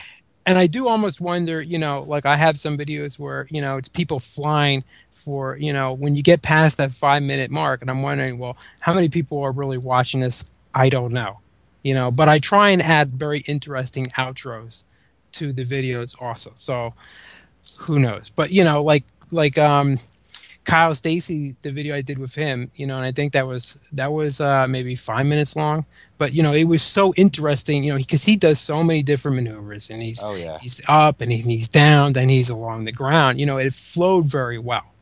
Mhm. You know, so it, it, I haven't got to the point really where I've shortened um, pilot videos yet. But now, when it's event stuff, you know that's that's completely different. You Yeah, know, you it's, it's and choose, usually right? yeah, you got to pick and choose, and usually you know that's a different scenario with the with the event type videos because you know it's like into one scene, into another scene, into another scene. You know, people don't want to watch you know one particular scene you know for probably more than ten seconds. So it's like you know, like maybe when I had like um, my HOD video and I showed the demo flight, you know, I had like you know maybe ten seconds of one guy, one pilot doing a demo, ten seconds of another pilot doing, you know, some of the select clips from that, Yeah. you know, but because it just was just the nature of that video. So in in those type of videos, do you ever like, you know, I guess in the old term, like you know the the film that hits the floor, like it's just like oh, it's such a great shot, but you had to pick, you know, just a 10 second clip, you know, but he had like 10 10 second clips that were awesome, but you just couldn't put them in. Like, does Yeah. that happen often? It, it does because um, you know I do have a lot of like a lot of those event videos. It's like you know you have really good shots, but you're just saying to yourself, you know, people are not going to watch want to watch this. It's just not going to be visually. It's just not going to be visually stimulating to keep watching. You know this shot for say you know. 10 to 20 to 30 seconds. You know they might want to just watch a certain point. But at the same time too there's other times where you have you know you might have video of you know something very interesting. And because you just feel you know i just feel that somebody would want to watch this you know um, for maybe 30 seconds i keep it in. It's it's hard. I mean I, it's it's hard to try and figure out what will actually look good and what won't i mean it, it really helps to jump from one scene to the next Right. but, this, but at the same time, when I'm trying to like some of the event videos that I have, I'm trying to relay, you know, the feeling of that event. So it's like Mhm. you know a 30 second clip of you know like a guy bashing the vegetation with his heli, and then at the end of that 30 seconds, you know, he crashes it. You know, people Yeah. want to see that. Right. You know. Or I have scenes of you know the guy flying his plane, you know, and he's going around for 20 seconds, and you're like, well, why is this guy showing me this plane just flying for 20 seconds when he's, you know, but then at the end of the 20 seconds he crashes, you know, it's Mhm. just it's like a build gotta- up, right? yes, it's it's the build up, you know, Mhm. to it. Cool. Do you use any type of video effects or After Effects um, type of stuff, post processing? I would say, okay, well, for video effects, um, I I would say the easiest thing for me, and probably for a lot of people, maybe if they're new to this, is just you know fading into a scene and then you know fading in from one scene to another. You know, um, which kind of some kind of does give it like a professional look. So it's like you know maybe maybe you have a helicopter and you have video of it at two different angles, and you you know you have first you're showing you fade into the video of it at one angle, and then you kind of merge it and fade into the video of it from the other angle, and then sometimes maybe I've even just faded straight to darkness just to add like you know visual interest. Sure. And also the other thing that I do a lot, I used to do it in software, but now I do it mostly in camera, is to fade into focus. So Yeah, a lot of times, you nice. That's that's probably one of my I guess I don't know my signature type thing is the fact that you know like say you know the helicopter's on the ground and I'm standing there with the camera mount I I you know I fade into focus I'm zoomed in on it but then I fade into focus on it Mhm. and then maybe I I fade out and I do that maybe a bunch of times and then when I'm in the video editing software you know I try and cut that little clip that I want maybe it's like 2 to 5 seconds Mhm. long. Um, the other thing I've been playing around with is uh, merge uh, is taking you know a colorful video but merging it to black and white. So I had a, I had a um, uh, World War II event or no it was a Warbirds event with Warbirds, Somerset yeah. Mhm. single senders and you know they had these beautiful um, you know World War II airplanes you know like the Mustang Yeah. the P-47, and you know I found a lot of times I love just like you know the planes going across the sky and just you know cut out the the color and go straight to black and white. And there were some of the shots that I had where it's like you look at I look at the shots and I'm like wow I mean it almost looks like because these guys have such big planes and they're very scale hmm true to scale that you know it almost looks like video it almost looks like film from you know like the 1940s. Yeah. I have some Uh, little break up vertical lines. like, Yeah. it's uh, then the other thing I've done is I've also played a little bit with sometimes slowing down or speeding up a clip. Okay. So I had some video of like Aaron Heister where like he would say he was he was inverted and he clipped the grass um, and then punched out okay cut some grass so i just did like i i basically slowed down and took the video you know in slow or showed the him cutting the grass in slow motion Right. and then punching out of the frame hmm yeah that's that's pretty much it i guess i, I again i haven't really played around too much which with visual um, video effects other than than those Okay. which are pretty simple to do Sure, yeah.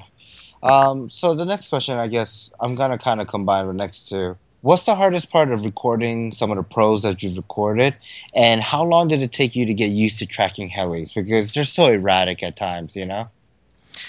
Okay, well, as far as tracking the helis, it's like they're hard to get used to. You're definitely right about that. Um, I mean, to be honest, the hardest thing about tracking the planes and the helis is just the fact that when you have that camera mounted with the with the Rhodes mic and it's on the Mhm. shoulder mount, you know, it has a good. It, it's not that it's it's not overly heavy, but it just wears on you after a while. Sure, I bet. Yeah. So it just it just gets to be physically um, demanding, um, and it gets to the point where you just you kind of get worn out. So, for example, you know, you're moving around all the time and trying to keep it steady, and it just starts wearing on your shoulder muscles. And then maybe another guy goes up, and then you take video of that. So, to be honest, the hardest part of just the whole tracking is just the fact that it's just visually demanding sure. you know and the other thing is that you know I'm, I'm trying to look at the screen and trying to you know either zoom into the shot or zoom in out of the shot i'm trying to predict where the pilot's going to be to Mhm. try and make it you know like a visually interesting image Sure. oh boy what was the second question after that Um, so, what was the hardest part of uh, recording some of the pros? well they move too fast that's the biggest problem Mm-hmm. um, uh, they move really fast, so it's like trying to actually predict what they're going to do. You know, like Kyle Stacy, Andrew Merlino, Mhm. um, Derek Chicas, you know, Drew Robinson. It's like they're going to move around so fast. You're just trying to predict where they can actually go next. Sometimes I don't predict very well. You know where their what what their next move is. Mm-hmm. Um, but at the same time, it's like I like to kind of zoom into the shot sometimes. Sure. Um, and the other thing is, like when I was doing speed helis, you know, that was difficult because you know the helis would go way up into the sky, and sometimes Yeah. just lose the heli. You just couldn't follow it. Yeah. You Now as far as the pros, you know themselves, you know they're you know ninety nine point nine percent of them have been you know very friendly people. You know, Mhm. they're very friendly. The camera's kind of like an icebreaker, you know, and I've had some of them, you know, a bunch of them actually help me. Um, and the other thing I found too is that, you know, like I make a video, maybe you have some of these guys, you know, they they like the exposure. You know, it helps them, you know, they told me, you know, this helps give me exposure, it helps with my Mhm. sponsorships. Yeah. Um, and at the same time, you know, like when I do video of like events and stuff, you know, it helps to to me, you know, it helps give the event um, coverage and exposure too. Sure. Yeah. Um, so, in a whole, I've said, you know, that when people see the camera, you know, they they tend to be very welcoming about it. Nice. You know what I'm saying? And again, you know, it, to me, it's kind of like you know maybe a way I can help contribute to the hobby. You know, Yeah. you know what I'm saying? If Yeah. that makes Yeah. any sense. Yeah, you're Oh, sharing yeah, options for your eyes. Yeah, I mean, you guys contribute to hobby a lot yourself. You know, just doing the podcast. Mhm. So to me, you know, doing the video, you know, really does help me contribute. I get to meet. I like talking and meeting people. Um, and again, like I was saying, you know, Nine Eight Prince, these guys are really great guys, and Yeah. you know, then they they help you out too. You know. Cool. Um, so how many events have you been to? Oh man, um, this year, All of last them. Yeah, everyone in the East Coast. I got a lot of vacation. Oh, No, um, nice. This year, I went to, oh boy, Heli's over Delaware. Okay, so HOD. hmm Then I went to IRCHA. Nice. Then I went to Rochester, Mhm. 14th annual Northeast Heli Jamboree. Um, and then I went to South Jersey Heli Fest. And then I'm hoping to go to Heli Harvest October 8th. That's the Connecticut one, right? Yes. Yeah, I'm gonna try to Yeah, make that one too. That's when I'm going to be flying a real plane Which? Nice. on the eighth. Ah, boy. Ah, how could how could you schedule that? Ah, Can you fly up there maybe? Can Maybe. you just drop me off at? Uh, off, yeah. yeah. Since we're in the plane anyway, yeah. can we just put it put it up on the GPS? Just wear a parachute. I'll push you out. There you go. So pro- so far about five events, Okay. and then you know my local plane club, you know they have a bunch. They had like they had a Warbirds event. right. That's that's Um, they had it- said, right? Yes, Somerset Single Senders. They had a Big Bird event. I went to that. You know, and those guys like, you know, I might not get like a hundred view, like you know, hundreds of views on those videos, but those guys are like so appreciative. Oh no, you know, great like the because they can always, you know, later on be like, "Oh, check out my plane" to their friends and link them to your video. Yeah, Yeah. I mean, one of the things I love about like, I mean, I make, I don't think I make great videos, but I like making videos and taking poacher, uh, pictures for like historical, like Mm-hmm. look back, you know, to be able to refer back to it. Because I, I look at a couple of the flights I had with uh, my Blade 450X, and I was like, damn, I didn't do anything but fly back and forth. You Yep. know, like, yeah. And then now I'm like, Yeah. oh yeah, I'm doing tic-tocs, I'm learning imperial flips, I'm doing, you know, Yeah. funnels and hurricanes. Like it's like, wow. Okay, so in that year, year and a half, I've really my skill level has grown. Like because Yeah. I actually have video of you flying planes. I know that's way in the past. but, That uh, must be old video. yeah. And you know, Anthony flying helicopters. Yeah. It's, it's in the archives. It's Yeah. in the archives. Yeah, they're they're black and white, right? Dusty are they're black and white. They're 16 millimeter film. Nice. No audio, no audio. They're silent They're movies. silent movies. Yep. Like we, You crash and then on the screen it says, "Damn it." right, attacks on the bottom. yeah, what Um, say, Bill? Oh, we have a guy at uh, Somerset Single Senders, Larry Gray, you know, where he basically just wears like a hat cam, but he videos like everything that happens at that field. Nice. And and it's a, and you know it's amazing because like literally it's like everything that's happened at that field probably for the past two years maybe even more it's like it's all documented you know like if I want to know what happened on Saturday and Sunday bang I can just go to his channel and I could see you know who was flying what plane maybe who crashed or what uh, you know Wow. what happened. I mean, you know, he's got so much video and it's archived. And even, you know, even for like I would say anybody making these videos and, you know, I gotta keep himself, you know, my myself. It's like, you know, when you make the videos, you might not get a lot of views. Just make the video that you want to see. You Yeah. know, because it'll always be there for you to go back and watch. I like think, you're saying, just Yeah. archival. I think eighty percent of my video views are me watching them over and over again. you know, and, and I'm okay with that because, like, I mean, you know, I don't, I don't, I don't really do any any part of this like the video stuff for other people. I just want to kind of document it, you know, and just kind of know Mhm. like, Mhm. hey, you know, I was flying this, or and uh, one of the biggest thing I do is since I crash so often, I like to video just in case I crash. Just like my when that Yeah. Oxy Three exploded on me, that was awesome that I got on video. It was crappy because there was a GoPro on my hat. Yeah. you know, if I wish I had like the solo shot or something that would zoom in on a heli a little bit better or something, but or or you know an actual person and record me, but uh yeah, but it was cool. I, at least I still got it. I still got the the you know the experience, the whole thing of like holy crap, this happened. I can share this. People can see this happen. Mhm. You know, and I can see it again later on. Like yeah, it's awesome. You know, when how often do you see something like that really happen? Um, at your local field when you're flying, like say by yourself or something, it's like Mhm. and and actually catch it on on film. Yes. Yes. So, your cameras. Now I know you said you had like a 50D and all this other stuff. Are they full sensor or half sensor? No APS. They're APS sensors.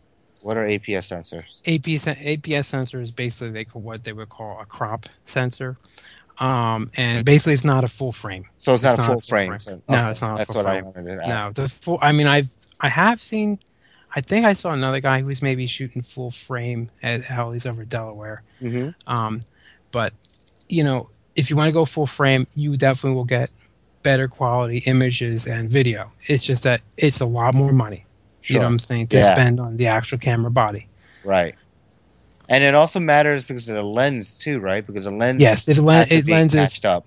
Yes, they say 1.6 for they the camera the 5 Ti that I have. Mhm. Okay, they call an APS crop sensor, and it basically it's a 1.6 um, ratio in that in that say you have a 50 millimeter lens and you times that by 1.6, so it's actually the focus the focal length is actually increased when Right. you use that you know which worked great for you know say like a lot of like a lot of bird photographers because maybe they couldn't afford like a huge 600 millimeter lens Right, okay but they could get like a 400 millimeter lens put that crop sensor on Mhm. and then you know basically it's like they have a longer focal length lens. Right. but the truth is is that a lot of the full full frame cameras they do better on the the bit depth. And so i think they give better color rendition. And at the same time you know any aberrations are are better with or you don't have those problems with, with those full bodies. But at the same time you know a 50 millimeter lens is a 50 millimeter lens. Right. you know what i'm It's saying? true one to one ratio, right? yeah. So you're going to need you're going to need to spend more money on lenses to get the same apparent focal length Okay, yeah, I know our our friend Jeff. He he was saying that about it. Yeah. you know, because I was looking at some full frames, like you know, like damn, it's like eight nine hundred dollars, a thousand dollars. yeah yeah and I'm just like, and that's not even like the high end one. It's just kind of like, you know, yes Walmart or like that Walmart, um, you know, like BJ's or Best Buy and stuff like that. So, mm-hmm, and he's like, dude, don't even worry about it. Get whatever camera you, you can afford because whatever you get refined, and if it's you know the the you know crop sensor, it's it's okay because you actually work out better for your lenses, and that's cool. Yeah, I mean, you know, a, a, a Canon a Rebel, um, you know, like a 5 Ti or the Mhm. 6 Ti, or even the equivalent Nikon, you know, that you can go get off the market, you know, at like say Best Buy, you know, for a few hundred dollars. That's like for 99% of the people, that's more camera than they ever need. Yeah, Those cameras are so good now right. that right. believe me, it can do everything that they will ever need to do. And I've told a lot of people, I said, look, they're like, how do I do better photos? And I said, you know, well, it depends what you want. You know, maybe you just want to zoom in, maybe say on your son while he's like running across the baseball field, Mhm. the football field, or whatever. You know, but a lot of them people I talk to, I said, you know, look, the only thing you need to do is maybe just go get, um, you know, like a, uh, get a uh, get an off-camera flash so you can bounce the flash off the ceiling when you take pictures in your house. And that's it. okay. And I said you'll get a hundred percent better professional result right off the bat there. Oh, nice. Because Okay. a lot of the actual um, they call like the the the Rebel line, like the five Ti, um, you know, those are like the I should say those are pretty much the consumer bodies. Whereas Sure, then you yeah. have the prosumer bodies, Mhm. which are basically more expensive versions of the consumer bodies. Right. Um, but you know, it's not a lot of times it's the same sensor in there. Okay. Oh wow. Nice. But there is a definitely a better better image quality all around with with a full frame camera. No doubt about that. Oh man, I wish I remember what camera um, Flite Test guys use because I know I was talking to uh, David Knoll, Knoll Top, Knob top, Dave Knob Knob. Top. That's Knob it. Top. Knob Top. Yeah, sorry, Ay. Knob Top, and he had this little camera that does 4K and had a Mm. you know detachable lens and all that stuff, so you could go basically get different lenses. And I don't remember the name, and I asked him, it was like, oh, you know, like how much something like that run, and I think he said around fifteen hundred, but like Mhm, mhm. it's actually really good price for the the quality of video and the photos you can take with it. yeah. I yeah. totally forgot the name of it. Uh, maybe I'll reach out to him and ask him. Yeah. I mean, Yeah. I'm, I mean, there's- not looking for anything like that. Anyways, I mean, I am okay with, you know, just a Canon Rebel or Nikon D. 33 whatever you know series i'm i'm okay with that i just i do want to take better videos and i need someone to take videos of me Yeah. I mean, like I said, you know, like I was saying before, you know, Uh-huh. my Canon Rebel 5 Ti is not the greatest camera in the world. Yeah. It has a lot of limitations too. You know, there's definitely better cameras on the market that you can use. But at this point, I'm I'm somewhat happy with the way it's allowed me to acquire video of got of of events and people flying, and you know, it, it's working for me at this point. Yeah. You know, but there's definitely better cameras out there. But you know, for somebody who wants to, you know, they can go to my channel, they can see my videos, and they can say, oh well, he only spent, you know, maybe an 800 total between the cam used camera Yeah, and the mic and the shoulder mount, and I could have Yeah. the same quality, and they definitely could. definitely You know, there's more to be learned just by figuring out how to compose shots. You yeah know? i no think a lot of it you have, you're going Right. to still have to have a good, good exposure, a well composed shot, Mhm. and something that's visually interesting to watch. Yeah, definitely. I think feel I feel like that the camera isn't really what gives you the good video or good picture. I think it's a lot of it is learning the skill to take these pictures. Yeah. Framing, absolutely. exposure, you know, composition, doing the uh, exposure and focal points and everything. Like I feel like that, you know, if you know how to do that well, you can make any camera shine. So, awesome, Yes. cool. All right, let's move to the news. News. I put news that our buddy Keith Brown started a podcast. Oh, he did. Keith Brown from Jersey, yeah. Uh, we met him at Flite Fest. hmm I met him, I think, a couple years ago at Flite Fest. Oh, what's Uh, this podcast called? I don't know. I asked him for a little more information That's a on funny it, and he said he'd get me back, get back to me. Yeah. Um, but we'll, I'll, we'll probably bring it up. I'm, I'm wondering if it's going to be on RC or not, or what it's going to be about. I think it's Yeah. going to be about RC. Awesome. We will see. Yeah. We'll see. Um, you know, we'll give him a shout out and Yeah. I'll take a listen, you know, we'll subscribe, support the fellow podcasters. Yeah. Cool. And I think uh, Bill, you wrote this in, right? Yeah, I had some news. Yeah. I'm going to be on a podcast. It's going to be. Um, Ooh, which one? Do I know it? you're listening to it right now. what? Wait. How about no, I'm just kidding. Well, that's old news. That's old news. I guess it is at this Yeah, by the time It's, this is released, yeah. it's like the now now, but it was then then. I don't know. Maybe maybe that wasn't that funny, but uh, no, I mentioned. Uh, I put in the news. Well, um, if you got Chicken- the quote correct, it might have been funny. yeah, if I got the quote, card, it'd probably be a lot better. Only one man would jam with raspberry. Uh, Lone Yeah, Star. I prepare to fast forward. Preparing to fast forward. Yeah. Fast forward. Fast forwarding, sir. You know what the best part of that friggin' movie is? There's a lot of good parts, and I know we've talked Uh, about a lot of stuff. The Mhm. best part of that movie is when they're combing the desert, and it's after, it's before the whole combing, and we ain't found shit. It's when he says, "Are we being too literal because they're combing the desert?" And he swings around. Harold Ramis swings around with the with the megaphone, and he goes, "No, you idiot!" or "No, you fool!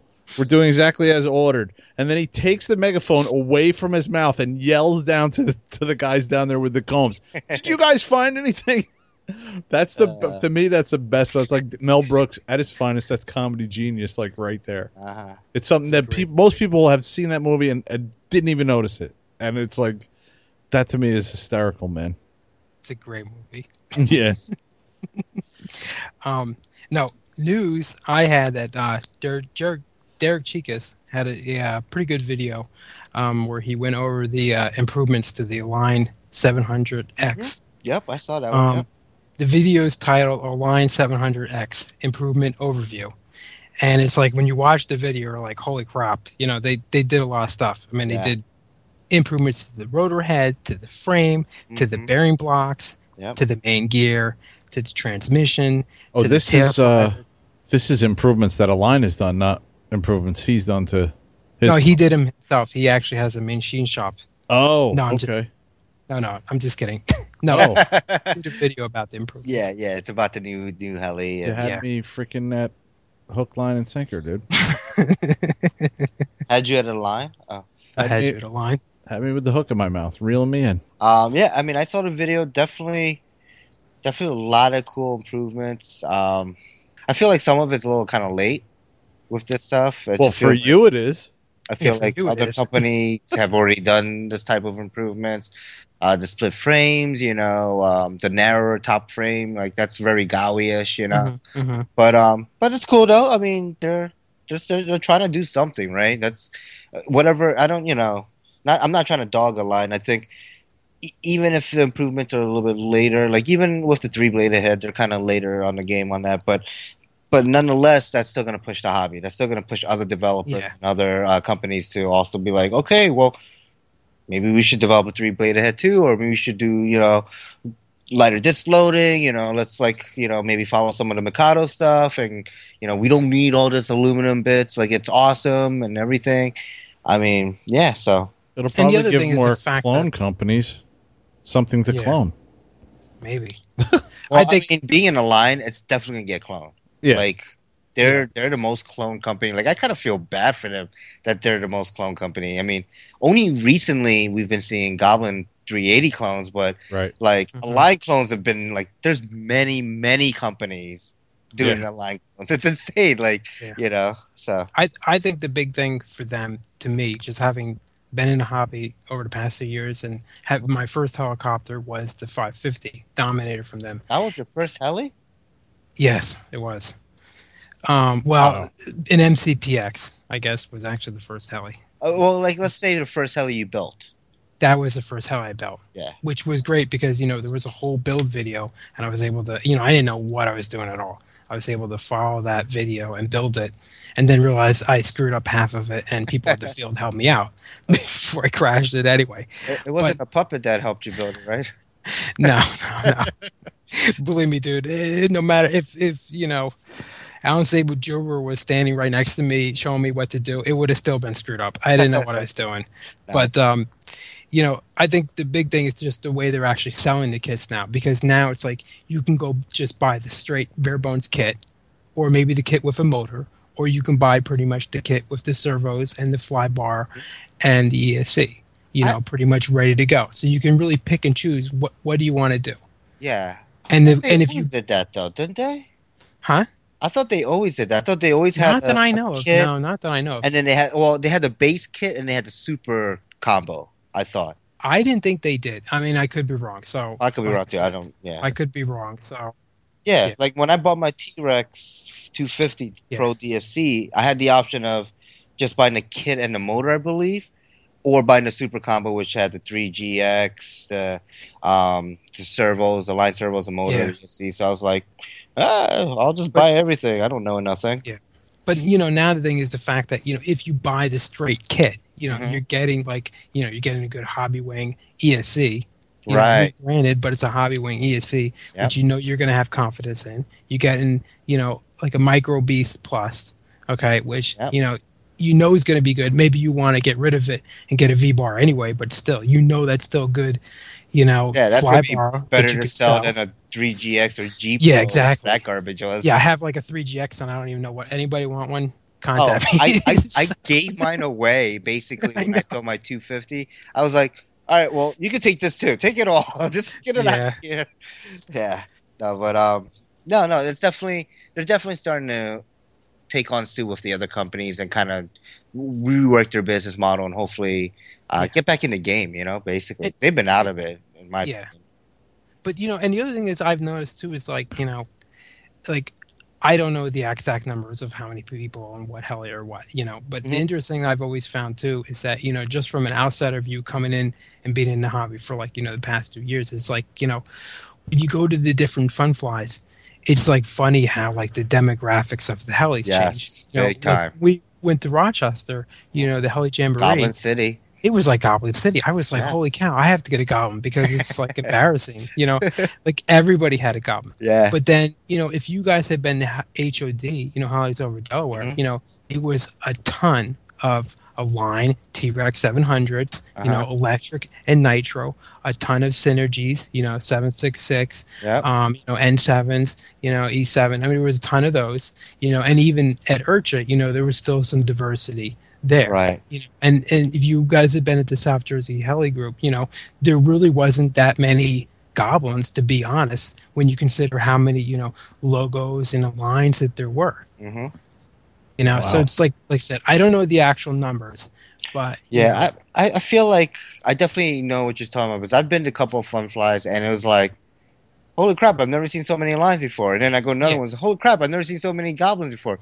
Holy crap, I've seen a synergy for the Mm-hmm. first time because I've never seen one. Like no one ever had one, you know? yeah Yeah, definitely. Um, and I, I don't know. I don't know if it's um, I don't know why that's the case though. I guess I guess a lot of times as you know people in the hobby like like for you Kevin right Well, you're going to have club members that are going to be like, "Listen, I know this one," and Right. know, and that's what I think. What it is, it's the clubs. You know, I always wanted a goblin. I love the way they look, even though a lot of people hated the the full the full fuselage and all that stuff. But I always liked the way it looked. So when I got one, it was cool. And then when I showed Kevin and and you know Kevin started getting into helis more, he was like, I was like, dude, you got to get one. And it's always kind of like, oh, the price tag. You know, it's it's it's Mhm. it's expensive. But if you actually look at it, comparison to any other. I don't. I don't want to say competition, but or a pro model, but like any other like ma- real heli brand. I'm not talking about Blade. I'm not talking about you know other little companies. They're all priced the same, pretty much. You know, yeah, Yeah. that's true and There in is a fact, lot of similarities it's weird because like I, I just picked up this logo 700, and I, my other choice was a Black Thunder uh, 700, and that's actually cheaper. the Goblin's actually cheaper than a Mikado, you know. So it's like Mhm. you know, with the a lot of people come into this preconception like, oh, I can't afford a goblin. I had Yeah. someone at a fun flight tell me, um, you know, I was like, oh, I was trying to help him out. Something went, you know, he didn't set up his fly bars correctly, and it basically, um, the helicopter ate itself because the uh, it was, you know, correcting the wrong way. And Yeah. and like one of the comments he made to me is like, oh, I can't afford a goblin, and I'm like thinking. But that helicopter's pretty much around the same price. yeah i mean i think when you if you like you're saying if you do the actual numbers there's there's they're pretty much a lot of them are very similar They're very straight- competitive price. They're very competitive pricing, you know, and you know you get like you're saying, you get the diehards like every, they want every heli theirs to be a goblin, Mhm. um, or maybe they want every heli theirs to be a logo because they like that how those helicopters fly. They know how they're built, you know, Right. they like the specifics of it. You know, I'm one of those type of people. I like diversity. You know, I got a Yeah. X3, I got an Align 550 Dominator. You know, I got an Oxy Yeah. 3 from Lynx, and I got a Synergy E7 SE. Yeah. You know, Yeah, you pretty much have like a lot of the major brands. You know, all the, you're very diversified.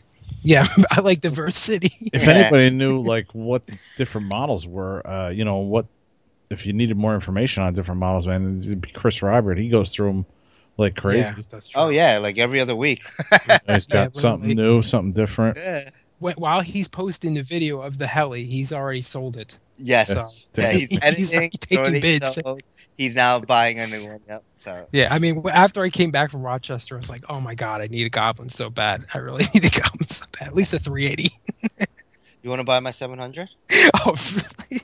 If I'll tell you it's five seventy, or 570? Oh, I love a 570 actually, but I have so many. The problem now I have is I have so many parts between my X3 and my 570. You know, it's like it's like a car you just paid off, and then you're like, well, I'm gonna get rid of it. No, I got to drive it into the ground. You know, I could crash my 550 at least three times and, and have enough parts. Sell the Align.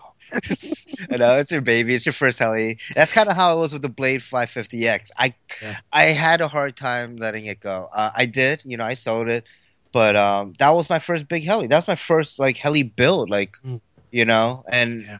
you know, you know, Kevin, like I love that. That that heli was awesome. I flew the crap out of it, Yeah. back and forth, back and forth, back and forth. Yep. That's all I ever did. Back and forth and punch outs. I learned punch outs on that. Mhm. Inverted Mhm. punch outs.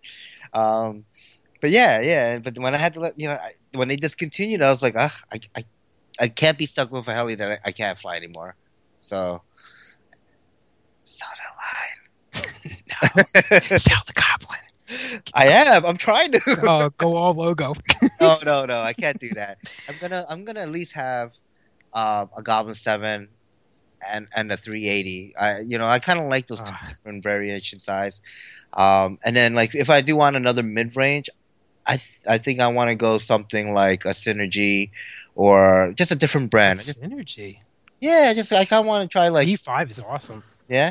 I want to try Yeah. different brand. I know I know the E- the Synergy helis are like supposedly like they're just awesome helis. You know. They are. They are. Uh, Th- I'll tell you.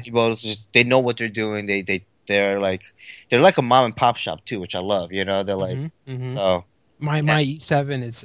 I mean, it's you know, it's it's like I knew because my friend had that heli, mhm. you know, but I knew how good quality everything was on it. And then when I saw a great deal on a used one at IRCHA, I was just like, uh, okay, I guess I'll take it. You know, it's like, but you, when I just look at how it's built, I mean, even like you know, even I had problems with the transmission, and it's like you know, designed that there's like a little box where the whole transmit, the front transmission is in there. And you just pop it out, fix it, and then pop it back in the heli. You know, it's just right, it's very well designed. engineered, right? hmm yeah. All right, all right. So let's move it on to what's next for you in the hobby. Um, let's start with Kevin this time. I'm still going to be working on the scale helicopter build, but to snap everyone out of this heli trance that they're probably in by now. Wait, wait, wait, wait, wait. Before you No, go no, to no. other no, talk, dude. wait, what are you putting lights? I don't know. It's a scale heli. You got to put like I might put Yeah, you lights. gotta have navigation lights and stuff, right? Yeah, I probably will. You gotta have the lights. That's I like gotta- I- like I gotta get it 90% reason to Flying build though first to see you know what it's going to be like. I might have a light pack for you that I have for the 250 I never used. A light That pack. gives, yeah, it gives you like a strobe, uh, a red, green, you know, like the navigation lights for heli. oh, I was just going to make something out of the Arduino. Yeah, but you don't want to add too much weight. You want something that's already concise and Eh, it's going to be heavy well. enough as. You know what I find with those light packs? They're not bright enough. They're never bright enough. Mm. mm. Which I You basically have to fly it at night to see it. change it. Yeah. So why don't you just uh, instead of running it off of 12 volts, run it off of 24?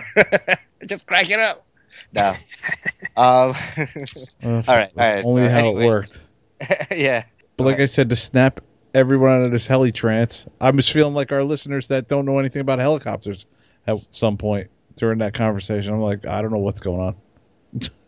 now I know Oh, how they feel. Photography stuff. Yeah. Some of the words you're using, I was like, uh, not well, not photography, even some of the heli stuff you guys of were talking about.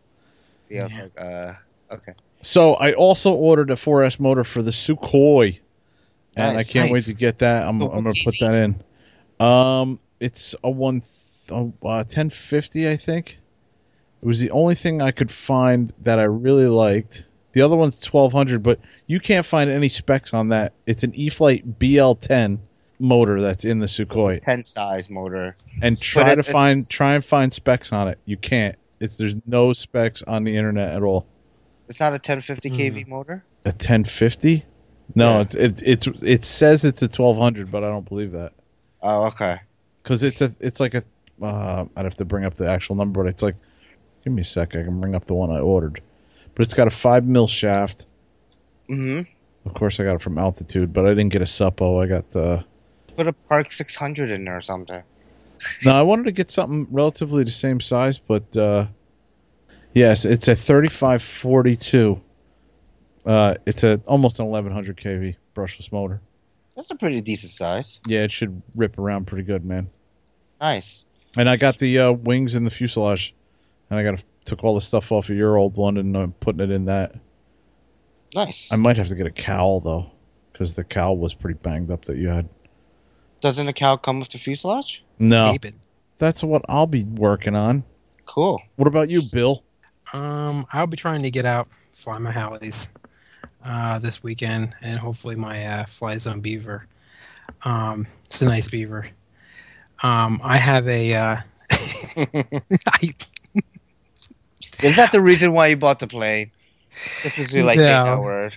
Actually, no, I got that. I got that. Um, there was a guy that I was doing some video stuff with, and I got that plane for like sixty dollars. Pretty much never flown. No way. Cheap. That's a yeah. great price. Isn't it like 170? Yes. Yeah. He pretty so I got a killer deal on it, and uh, um, I put an AR six thirty six Spektrum receiver in it that has the Mhm. gyros. Oh, that's Um, interesting. Yeah, and the only thing I don't like about that plane is just the fact that you know when you get it up there in any wind, the wind just kind of throws it around. Sure. Um, and so I want to get those gyros. I want to get that receiver with the gyros working, so it kind of mitigates the wind, Mhm. and then I think I'll I'll enjoy flying a lot more. The guy that I talked to at my field said, you know, it doesn't like that the receiver with the gyros doesn't in the software it doesn't like transmitter trim. So it's, right now I have a lot of trim in it, trim and within the transmitter. I got to try and mechanically trim out the plane to get rid of that, and oh, then really? yeah, yeah. Then Huh. then then hook up the receiver to the computer, um, and get those gyros working. Okay. And then, like I was saying, just do some make some progress in the sim. You know, practice flying helis. You know, different maneuvers. Um, what do you Stuff. sim with? Uh, I use Real Flight seven point five. Oh, nice. We got to get a session together. Yeah. Uh, Yeah. Kevin and I all, and Anthony, we all use Real Flight 75. Yeah, I've been pretty happy with it.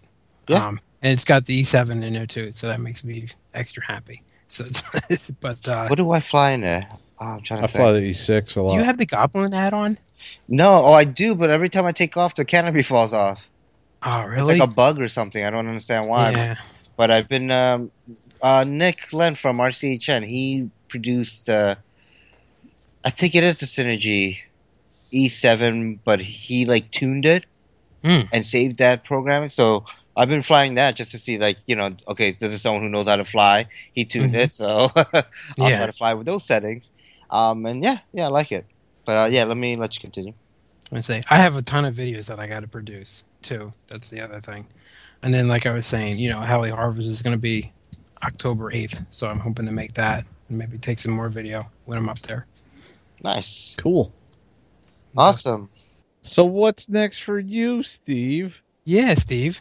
So um, yeah, I mean, basically, I'm waiting for that one last component for the Nightblade setup. So I'm gonna actually start building it without that because it's just a switch, so I can still get the the copper tape laid out and the LEDs uh, soldered to the uh, resistors and everything. I ordered a tail servo for that 380. I got a BK 5005. Uh, the mini red tail servo that I have in my other Goblin 380.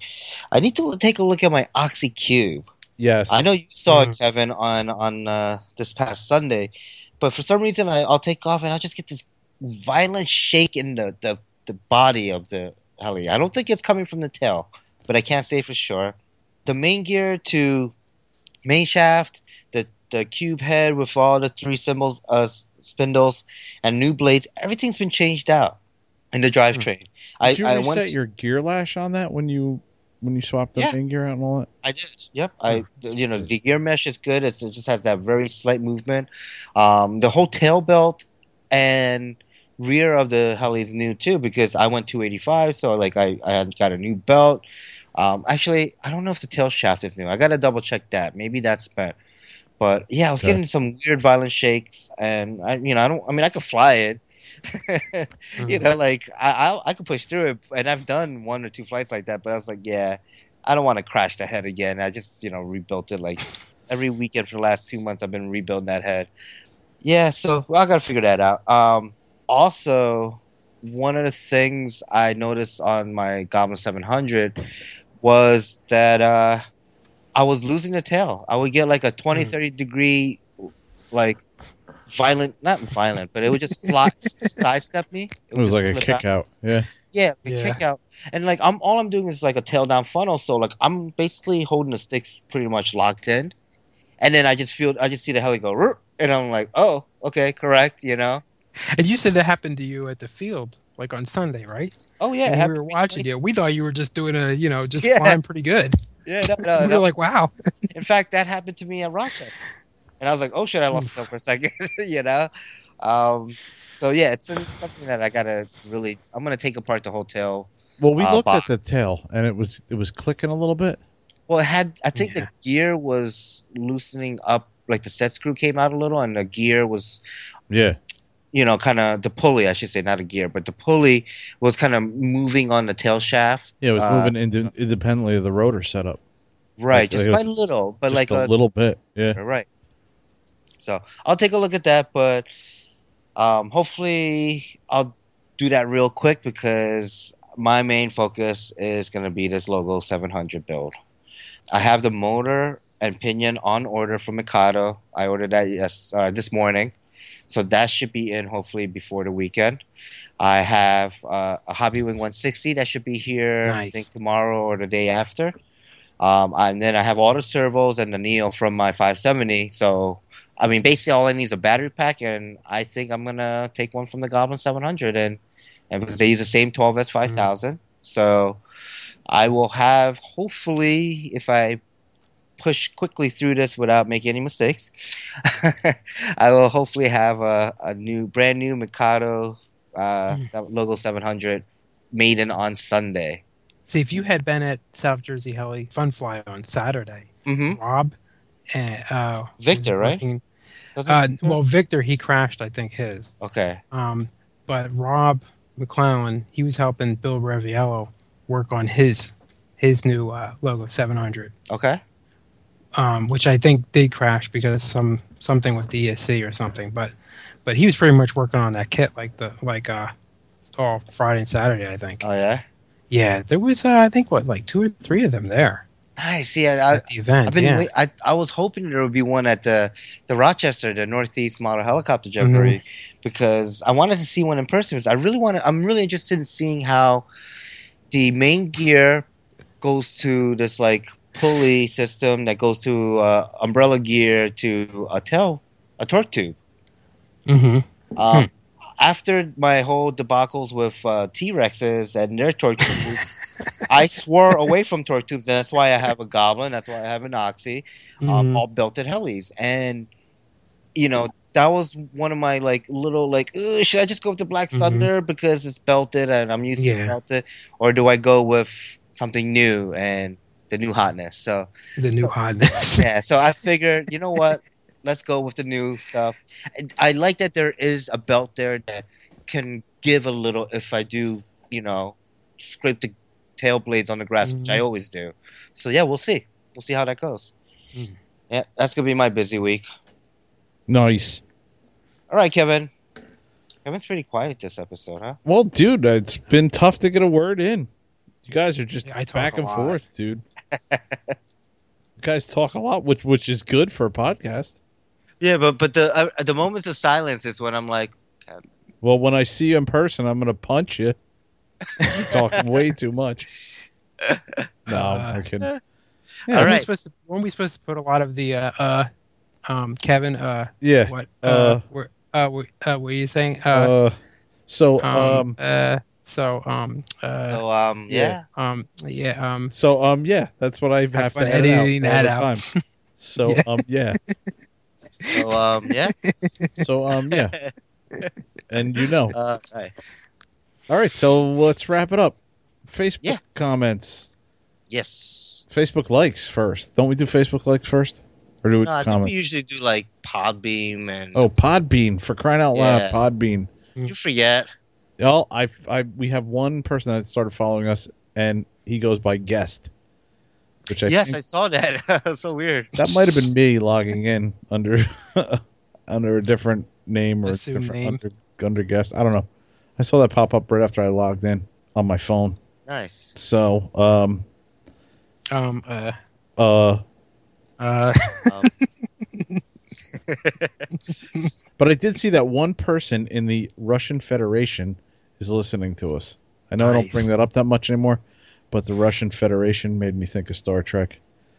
The Klingon Federation, we have one listener. Chekov What'd you call me? Uh, Chekov Oh, I thought you said something else. No what'd you think you I don't know what do you think I said? They said said Jerk oh jack no Chekov's I said dead. dude. Chekov yeah man that's sad huh Got in a wreck. really when that happened by his own car His oh own yeah car. yeah yeah All right, so what what else is going on? We got so we got Facebook likes or what? Do we have Facebook likes? Dude, we I have a we ton some. of fake. I liked a Facebook ton of stuff myself.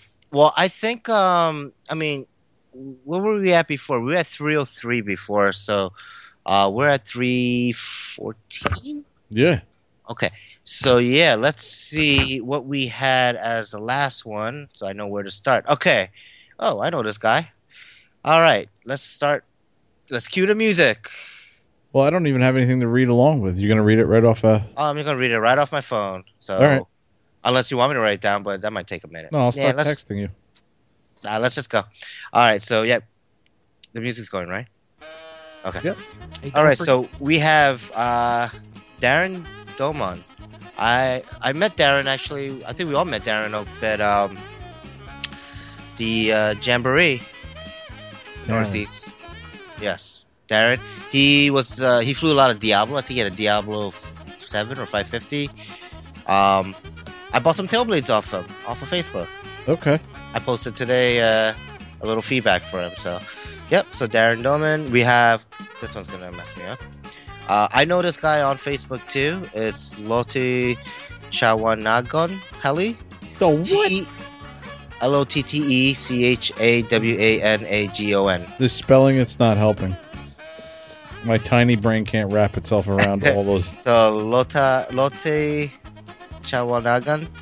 Um, this guy he posts sim videos on the RC Sim group.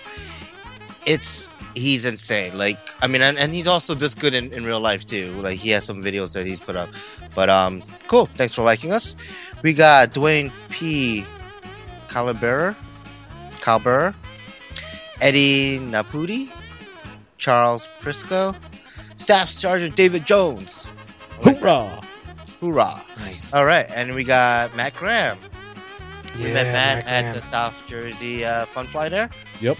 Uh, nice to meet him. And then we got uh, Rob McClellan. McClellan? How does he say his last name? McClellan. McClellan. Um, who's he's the he was my auto rotation instructor. We call him the Obi Wan of helis. Obi Wan of Helis. Yes, He he did know his shit. He really did. So he does. thanks again, Rob, for uh, teaching me, and I hope to, uh, you know, fly with you again soon. Uh, oh, this is someone I know too. He's a local local uh, Brooklyn folk, uh, Michalis uh, Kazimis. Um, yeah, I bought a couple helicopter stuff off him. Um, And Off you of still can't Facebook? pronounce his name? Oh, I, I call him Facebook. Michalis. I don't know his last. I can't. I never called his last name or asked him Okay. what, how to pronounce it. But um, anyways, these next He couple just knows ones. his PayPal name. Yeah, exactly. Saved.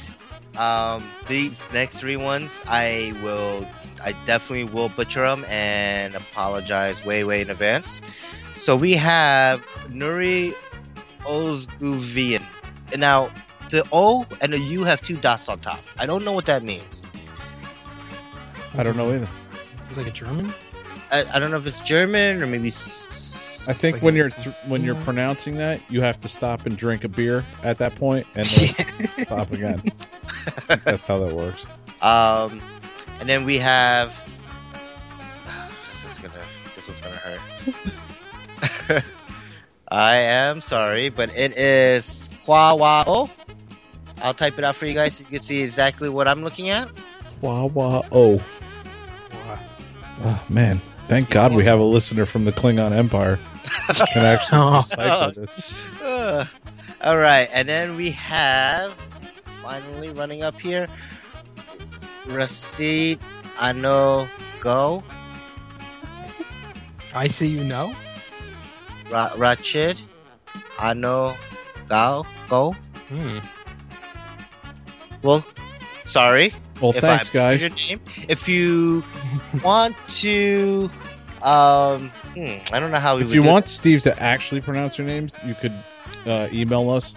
uh, Yes. with a phonetic Give him spelling of it, and yes, he will phonetic do his spelling. best. phonetic spelling, or you want to record a little clip of you saying it, I might like- have to phonetically spell phonetic spelling so Steve can pronounce that correctly. Ph- phonetically, phonetically, phonetic. Uh, forget it, dude. um, just like you know what that you know how I know how to say um Tarek Alsaadi. Yeah. Oh, that's nice. because he says Said it. it good. because he says it in one of his videos. And I was like, Mm, yeah, oh, that's how he says it. Tarek. Okay. I'm a Tarek Kasadi fanboy, so it's no longer Kyle Stacey. Uh, oh, I, I, you know, one day I hope to see uh, Tarek fly in person because he is be awesome. insane. I don't know why he can't come to the U.S., but whatever. Maybe uh, one of these days uh, we'll make a trip out to. Uh, Dude, you Europe. know somebody's going to leave you a, a review on iTunes. And Steve has somewhat of an erotic fixation with a pilot named Tarek Kasadi. I liked his Oxy video. It was pretty cool. the six SF. Can I give a uh, shameless plug Sure. Sure, go for it. for my website? No, not my website. My YouTube channel. So YouTube channel, Bill Ann, B I L L, then A N N, and then thought Desk Pilot. was Ann. No, it's, it's cut short. And then uh, Desk Pilot on Facebook. You know, you know, we would have gone over that later on. Oh, I, I, didn't. thought, I thought you listened to the show. um, this is an RC Heli Nation. Oh no, sorry, I got the wrong podcast. This Well, they do that at the end of RC Heli Nation, too. Yeah, yeah, Oh yeah, they do. they do. So uh, what do they say? Let's uh, let's do some emails. Basically, I just embarrassed myself. Oh well, nothing new. right. Nothing new. uh, what do we got? Facebook comments. Go, Kevin. Staff Sergeant David Jones said, Great content, guys. Steve, you're the man. Haha, nice. Thank was you. it.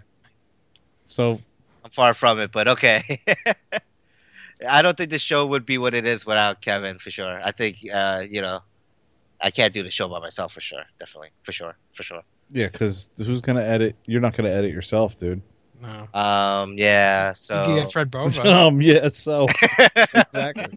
exactly. oh so boy. thanks. Okay. Staff Sergeant David Jones.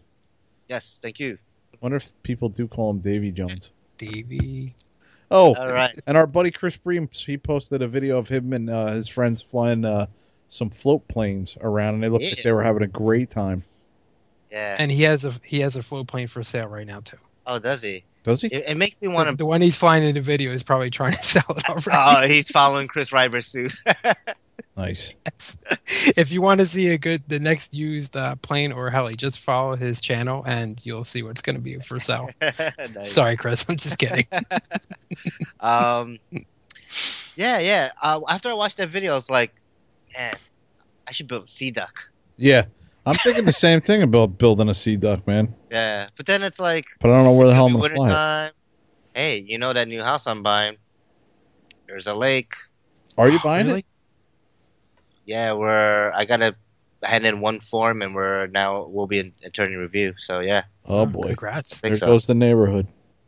there goes the neighborhood, and there oh. goes all my money. So that's why I had to get this logo when I got it, because after this, it's like tight budget. Gotta make sure everything is good, all the furniture and shit we gotta buy, and and then all the deposits, all this stuff. Like it's just tons of shit. It's So let me ask you, dude. That's going to be a hell of a commute. You're going to be able to make it back in time to do the podcast? uh, yeah, I mean, uh, those days I would probably leave a little early. Um, Mhm. You know, my, my company's pretty cool with me leaving just a, a tad early um, on Tuesdays Because doing it from the bus is not going to cut it. or the train. Or the yeah, train. It's definitely not going to cut it. But um, the other thing I can do is because I I'm won't even listen to it. Do you live in Brooklyn now, Steve? No, no, I live in Hackensack, New Jersey, and I. Yeah, that's what I thought. Yeah, um, New Jersey.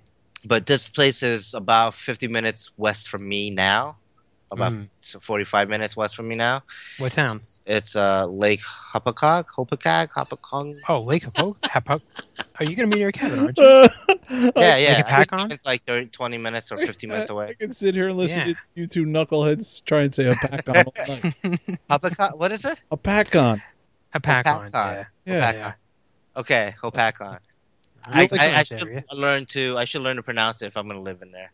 Um, but yeah, so You're like the newscasters that that are that are talking about a city and then all of a sudden say it in the in the uh, Spanish, you know, with a Spanish accent. Nicaragua. You're like Oh, really? a pack on.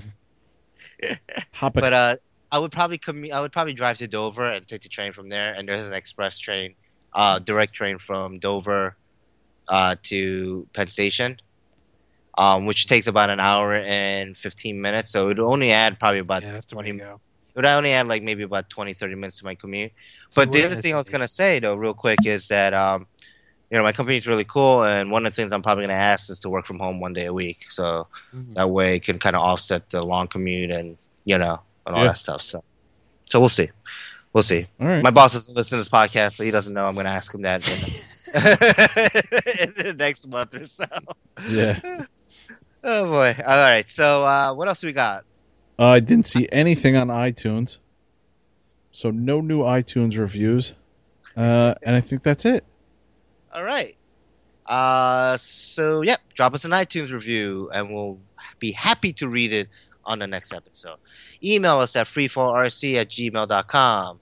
Facebook like us, facebook.com slash freefallrc podcast. Uh, check out our website, freefallrcpodcast.com. Chris is uh, doing his thing there. Doing his thing. Hey, Yeah. Chris.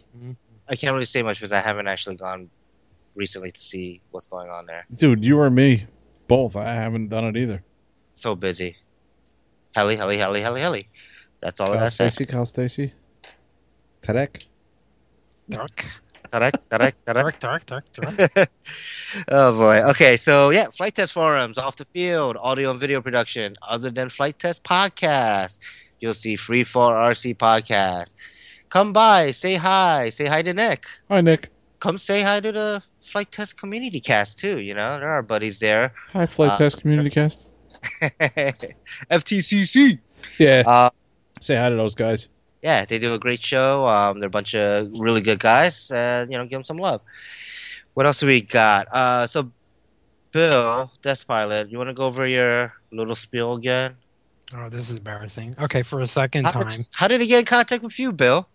Oh, well, you can contact me on Facebook as Desk Pilot, or if you have like maybe a video related or camera related question, uh, you can also um, do deskpilot518 at gmail.com. And also, you, my videos are on uh, YouTube channel Bill Ann, B I L L, and then A N N. Nice. Nice.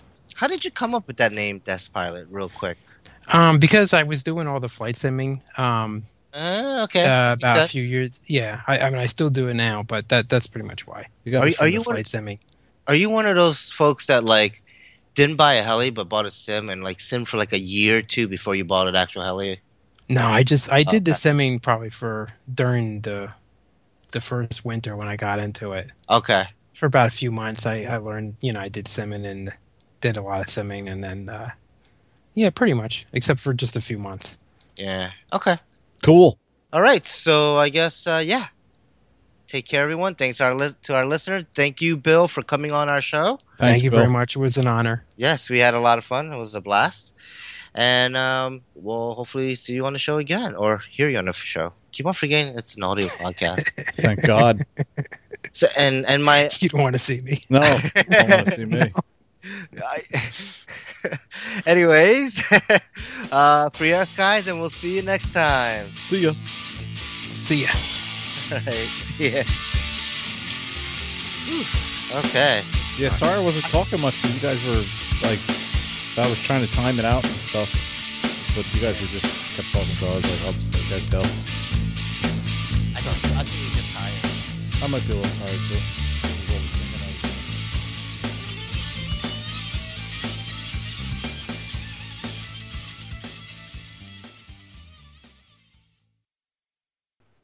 Yo.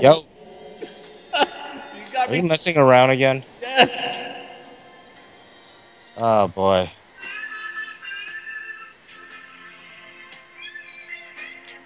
oh man, we started. Hello. Hey, Yo. Hey. Why are you in an echo chamber? Because I'm, I'm singing karaoke. Sounds like it. You guys missed it. Okay, make this group call. It's group call. It's free. Okay. Yeah, Mr. Johnson just sent me a message on Facebook. Oh, Sent me yes, on uh, Facebook. I was. uh I don't know if you want to. You want to go hit up his field Sunday? Do you want to? Um, what the hell? What was that? Did he fall off the chair? I I think so. Hello, Bill. Hello. No, he's probably um went to the bathroom or something, Uh, In a rush like that. or maybe he left the door open and the dog ran out or something. All right. Here he comes. Is he back? Yeah, I'm back. Did you like? uh He says he's got the Goblin Black Nitro, huh? Yeah, he's he's building that right now. If Dude, he Steve bought coming both down to. RC RCC this Sunday, I hope you can join him. It'll be great to have you guys at the field. We can order some pizza or do some barbecue. He said. Where's his field? Uh, West Nyack, Rockland County. I don't know how far that is is. that? You know. Um, Palisades Mall. Do you know Palisades Mall up in Rockland County? yeah, Is this- Yeah, it's right there. Is that too far for you? no, So if you want to go Sunday, let me know. We'll we'll, we'll talk it. But let's Yeah, just skip. yeah, let's get- Okay. Oh. Damn it! I don't have water. Oh well, we'll just wing it. All right. Are we recording? yes. I hope Okay. so because I was doing all that singing. in an echo chamber. Wait till you guys hear it. oh man, we're gonna lose a lot of fans. I don't know the song show. at all and I was singing it. The only part I know is the, the chorus. All right, let's let's uh, do this. Welcome to Freefall RC Podcast. I'm Steve, and here with me is Kevin. Wait a minute, dude. You, you usually say "Welcome to another episode." I don't know. No one wrote another episode here.